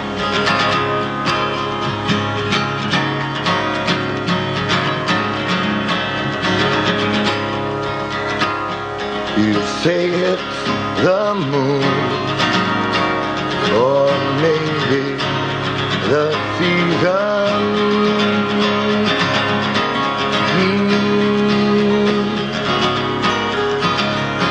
But something is not the same. Richie Havens I interviewed more than any other artist ever. And some I had I'd interviewed two or three times. I interviewed Richie in Toronto about four times. Wonderful man. I'm, yes, and big fingers. Yeah, just could. Yeah, he could uh, do that thumb thing over the. Yeah, like a capo. He used like a capo, right? Yeah, Richie, I, I moved to Montreal, and who do I interview? Richie. Richie's in Montreal. Of course, he opens the Woodstock film for people looking for a reference. Yeah, two years later. Two years later, after I met Richie, he would open Woodstock, Right. doing Handsome Johnny and so on. Um, did wonderful Beatles covers. Oh, I love, I love Richie Havens. I really did. I got to see him twice. When when I went to move to Vancouver, we were there in the studio, and he's live. And he said, "What would you like me to finish with, John?" I said, "Could you do the long intro to Here Comes the Sun?" And if you haven't heard him do the really long, he goes on for sixty seconds, and then he does Here Comes the Sun. And Richie, I got to introduce my son to him, and uh, he was so kind to him, and uh, I I love the man. I even like that final record. He did some uh, like Pink Floyd covers. Yeah, sort of yeah. He was a great guy. yeah. Great one, Richie Havens. What's next? Richie Havens. George Martin and his son Giles. Now this happened right after you and I split. It's too Uh, bad. I went off and did my thing elsewhere, but uh, uh, you were so excited, and this was for the big Beatles uh, love record, I think. No, no, love Okay. was no, love was done with just with Giles. Okay, right. Down at that recording studio under Kiss. Excuse me. No, this was done at CFRB. Okay. and um, he, he had put out a best of George Martin box. right. And we talked about it, and I referred to him the entire time as Sir George, which he liked. yesterday. All my troubles seem so far away. Now it looks as though they're here to stay. Oh, I believe in yesterday. It's a wonderful interview, but the, my most favorite part of the interview happened to be I had this bag with me. You see, you see fans do this all the time, Right. And there's Giles sitting there, who you forget how young Giles is, and I said, uh, Sir George, I'd like you to sign an album for you. Oh, all right. So I bring out off the Beatle track. Okay. Which is a George Martin instrumental album of Beatles hits. And he goes, Oh my God, oh my God, Giles, Giles, look at this. Look at this. It's mint. I don't have this. Oh my God. And I brought out uh, music to watch girls by. But off the Beatle track, he There's, just. there's the John Donabie research we're talking about, right? Oh, yeah. I brought that with me. Yeah. I have it hanging in the bedroom upstairs, right next to my Johnny Mercer picture. He see, you know, uh, all the documentaries you see uh, him in, Sir George Martin, he just seems like the most wonderful guy, and uh, I, there's something very heartwarming about thinking about the Beatles working with him. I've, I've got It's the video. I've got that video here of his life, and I've watched it about a half a dozen times, and and uh, I just love George Martin, and of course, just because he was with the Beatles, Giles. We got out in the hallway. Giles came up to me. He said, "Excuse me." He said, uh, "You mentioned in the interview you interviewed John twice." Yeah. Just you know, never met them when I was young. Dad wouldn't take me to the studio. Oh wow! He finally, and he's worked with now McCartney, but he really never got to know the Beatles. He was really young. Sure. Really, really young. Great, great one, Sir George Martin. William Least Heat Moon. Okay. He is uh, of uh, First Nations, I guess. Yeah, indigenous. Uh, sure. Indigenous. He wrote Blue Highways. And it's a story of a man who gets a letter in the mail one day saying that he's been made redundant. His job is over. Uh, he's a teacher. And he, what's he going to do? So he has about three or four hundred dollars left in his bank account. He's divorced, and he um, has a little van called Gray Ghost or something. It's a little F one fifty van, and from the upper northeast, he decides to go around the edges of the United States. And his stories, his stories are incredible. Just one quick one. He's in the middle of nowhere. The characters. And this old timer comes up to him. He's got a mule. Yeah. And he goes, uh, Hi, how are you doing? You know, and uh, he said, Oh, I'm just fine. He says, uh, Where are you going?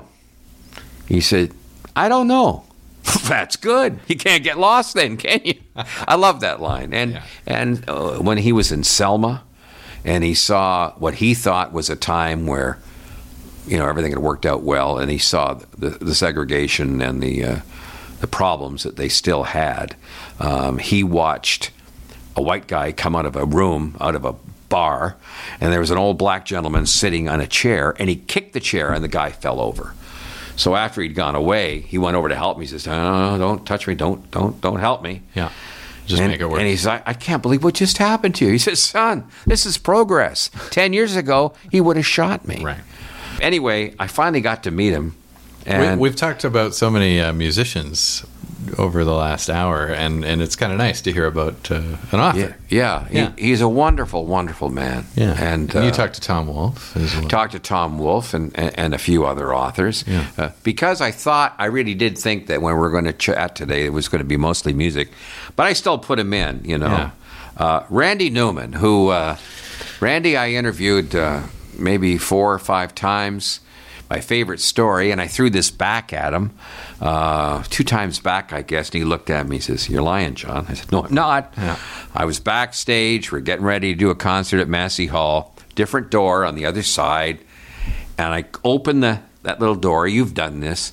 You open the door, and the place is jammed. Uh-huh. And I turn around and I said, Randy, what? You're sold right out. It's jammed. He said, Let me look. He opens the door, closes it, grabs me again by the lapels up here. John, I see two seats empty. and then starts laughing. But um, I, I What can, a lyricist. oh, What an incredible musician. really? Yeah. yeah. He, he was just unbelievable, and I got to interview him a few times. And, The, and the, the track I, I love is uh, I Miss You. Breaks my heart every time I hear it. You're far away. Happy I know. It's a little bit late. 20 years or so. It's a little bit cold. For all those concerned. But I'd sell my soul in your souls for a song. So I pour my heart out. I missed you.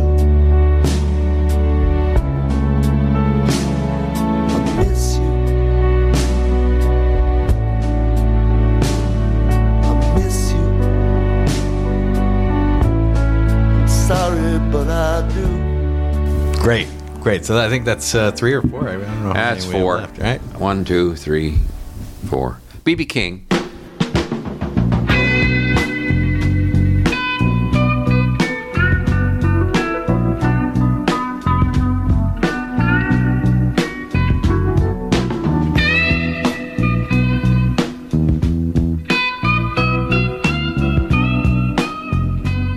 The King. BB's.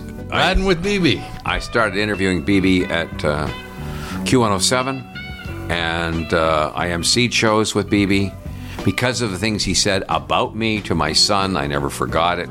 Uh, he was just jovial, he was kind. Uh, I love to talk to him about the Memphis days when he worked at WDIA and he was a disc jockey. And, uh, you know, things such as that. Uh, BB was just amazing. Joe Walsh t- told a story recently where he said he went to BB right at the end, when just before BB died, and said, "Do you have any advice for me?" You know, Yeah. have all this years in show business, and he said, "You got to get that money. got to get that money." Well, that was a whole. You know, that's a, that's another program altogether about the the the African American artists. Uh, I went to see Little Richard down at uh, at the lakefront one day, and it was late, late, late. Finally, went on. I said to the promoter later, "What happened?"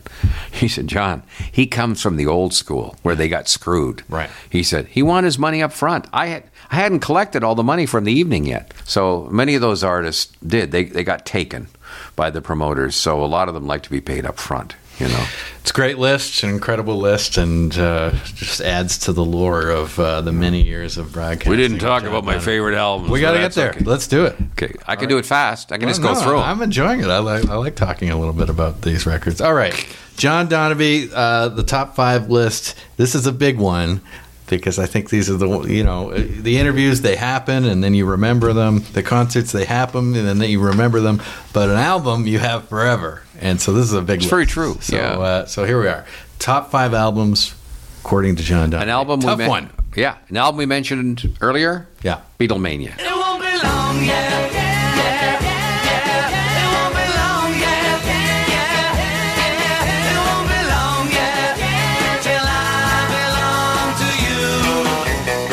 First album by the Beatles here. Uh, Meet, uh, Meet the Beatles was in the States, and With the Beatles was in England. But we got Beatlemania. I, when I speak to people my age, I'm a Gen Xer, so Beatles Sure. were done. Yeah. When when we came of age to listen to music, and people sort of go, "Yeah, I really like from you know uh, maybe Rubber Soul onwards." or Yeah, that's true. I hear a lot of that. from Help onwards, or Yeah. whatever it might be. But I think. For somebody who actually had life without Beatles and then life with, it must Yeah. have just been in a moment. You know, and currently, by the way, just because Giles has just put together, I want to get the six CD set Yeah. Uh-huh. of the White Album, uh, but I need to have another job in order to afford it, which is another topic on who can afford these box sets. I guess the next one, especially because I just read the book, uh, Blonde on Blonde. Well, I see you got your brand new leopard skin pillbox hat. Yes, I see you got your brand new leopard skin pillbox hat. Well, you must tell me, baby, how your head feels under something like that. First double album, first rock double album, all time. Yeah. And uh, when you read the book, and he, these Nashville musicians were ready were, were, were ready to do songs, a whole album maybe, in three or four hours. Right. When they're recording this album, they're getting paid, and they come, and Bob basically, or Bob Johnson, the producer, sends them to the basement to play pool. Bob would sit in the studio sometimes seven hours as he's writing a song. He hasn't finished it. Then he calls them up. And Charlie McCoy, the harmonica player and guitar player, said, You know, this guy, the longest record we ever played on was Marty Robbins, El Paso. It's a little over four minutes. He's doing this thing called Visions of Johanna. It's over seven minutes long. Are we going, is he crazy? Yeah. We didn't know how crazy he was until we got to Sad Eyed Lady of the Lowlands at 11 minutes. But now that I've read it and I've seen who played on each track and the work and the rewriting and the verses that got rewritten, it's just amazing. And, and I'm proud to say, thanks to a, a band fan from Vancouver, she managed to get for me that I've been looking for for 20 years a mono version of Blonde on Blonde. Canadian version because it was different than any other. Al Kooper's organ was up there, but it's also it, it's just it's it's got a line in there where he flubs. Since then, even on the bootleg albums, they've corrected it. Oh wow. This is the only one I got upstairs. I love it. So blonde on blonde. And I'll just, uh, uh, it feels like it's a lyrical touchstone moment. Like, you know, Oh, what he does with his lyrics on that particular record, even compared to what he had done prior to Well, that. well, they call Bringing It All Back Home, Highway 61 Revisited, and Blonde on Blonde like the triumvirate. I mean, those three albums were just incredible, but Blonde on Blonde, probably my favorite of the three. It's a great one. Okay. All right. Okay, uh, moving along. The Brown Album by the band. Brown album by the Second band. album. Yeah.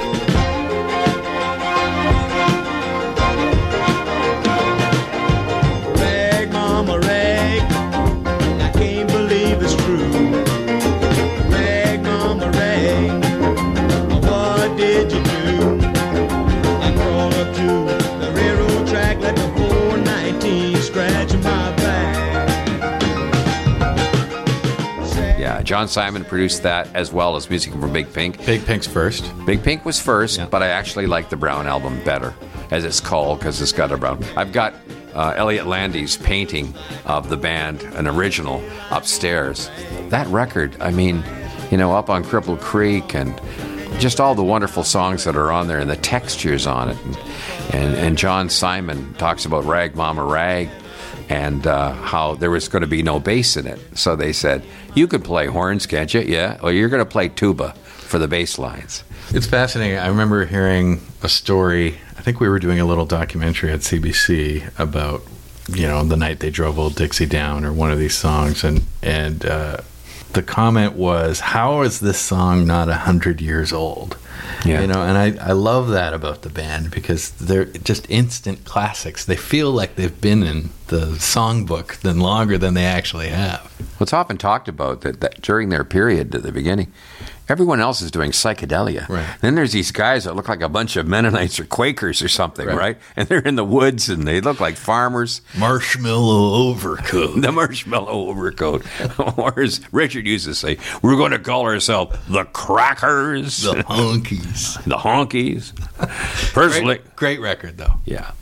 The Rolling Stones, uh, funny enough, I went to all their concerts at Maple Leaf Gardens. They had. I can't believe they haven't come up in conversation. but- Yeah, the Rolling Stones. Uh, I should have, I, I, for concerts, I should have put the Rolling Stones and Stevie Wonder opening at Maple Leaf Gardens in '72. We were brought, we were doing that show, and so I covered the afternoons, uh, afternoon show, and then the night show. But the Rolling Stones stripped because I just like to hear what they did with Keith playing Love in Vain and all of these songs, Wild Horses, but just stripped right down.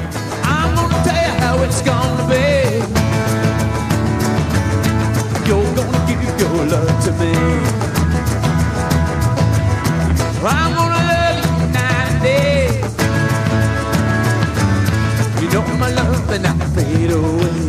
Was that like a, little bit of a later record?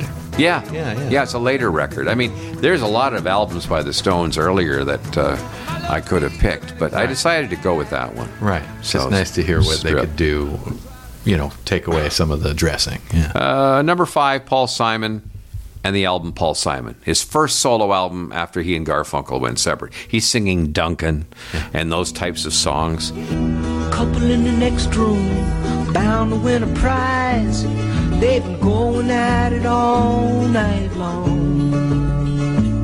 Well, I'm trying to get some sleep, but these motel walls are cheap.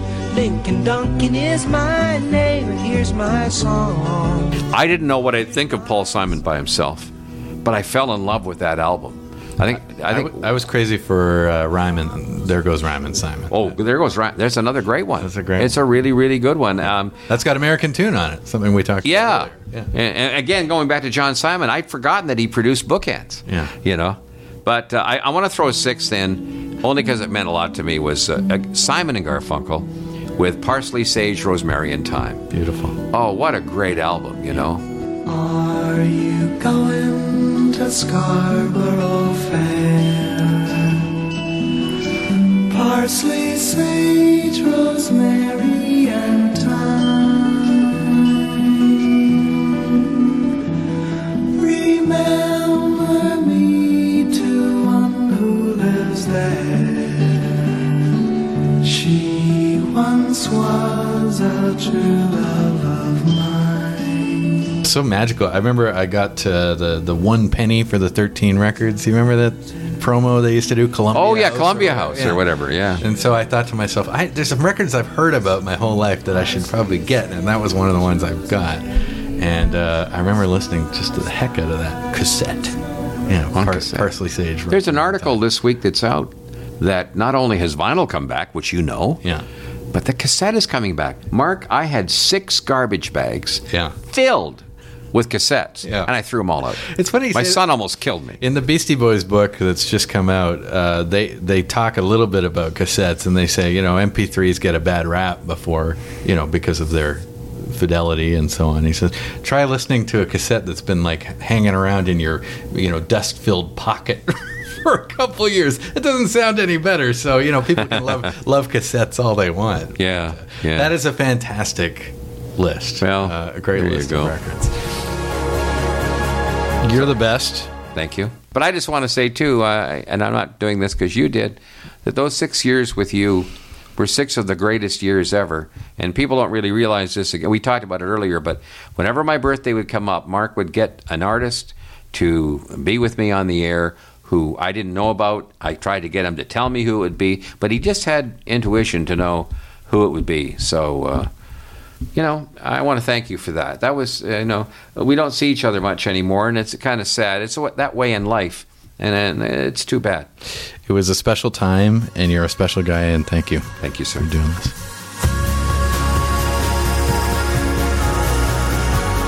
So there it is. Great to speak with John Donabie. The man is a legend, and he's a guy who convinced me that this career would be a rewarding one. And so I want to say a big thanks to my old pal. Love John. And you can follow him on Facebook. Just look for John Donabie. He's always posting really cool photos and stories and videos uh, from his many years being uh, involved in the music business. Thank you once again to our sponsors today Crow's Theatre at Carlaw and Dundas and RedEye Media. And thanks to you. Thanks for checking out the show. Wonderful to put this remix edition together. You can always keep an eye on us Facebook, Twitter, Instagram. I'm back on Monday here on Art at the End of the World with a real big interview, one of the real big stories in comedy these days. Baroness von Sketch, cast member, creator, and longtime showrunner Carolyn Taylor. Don't forget, you can hear my program, The Oasis, on the new Classical FM, weekdays 3 to 7 Eastern, 12 to 4 Pacific. Just listen at classicalfm.ca. We're back on Monday. We'll speak to you then and for as long as we can.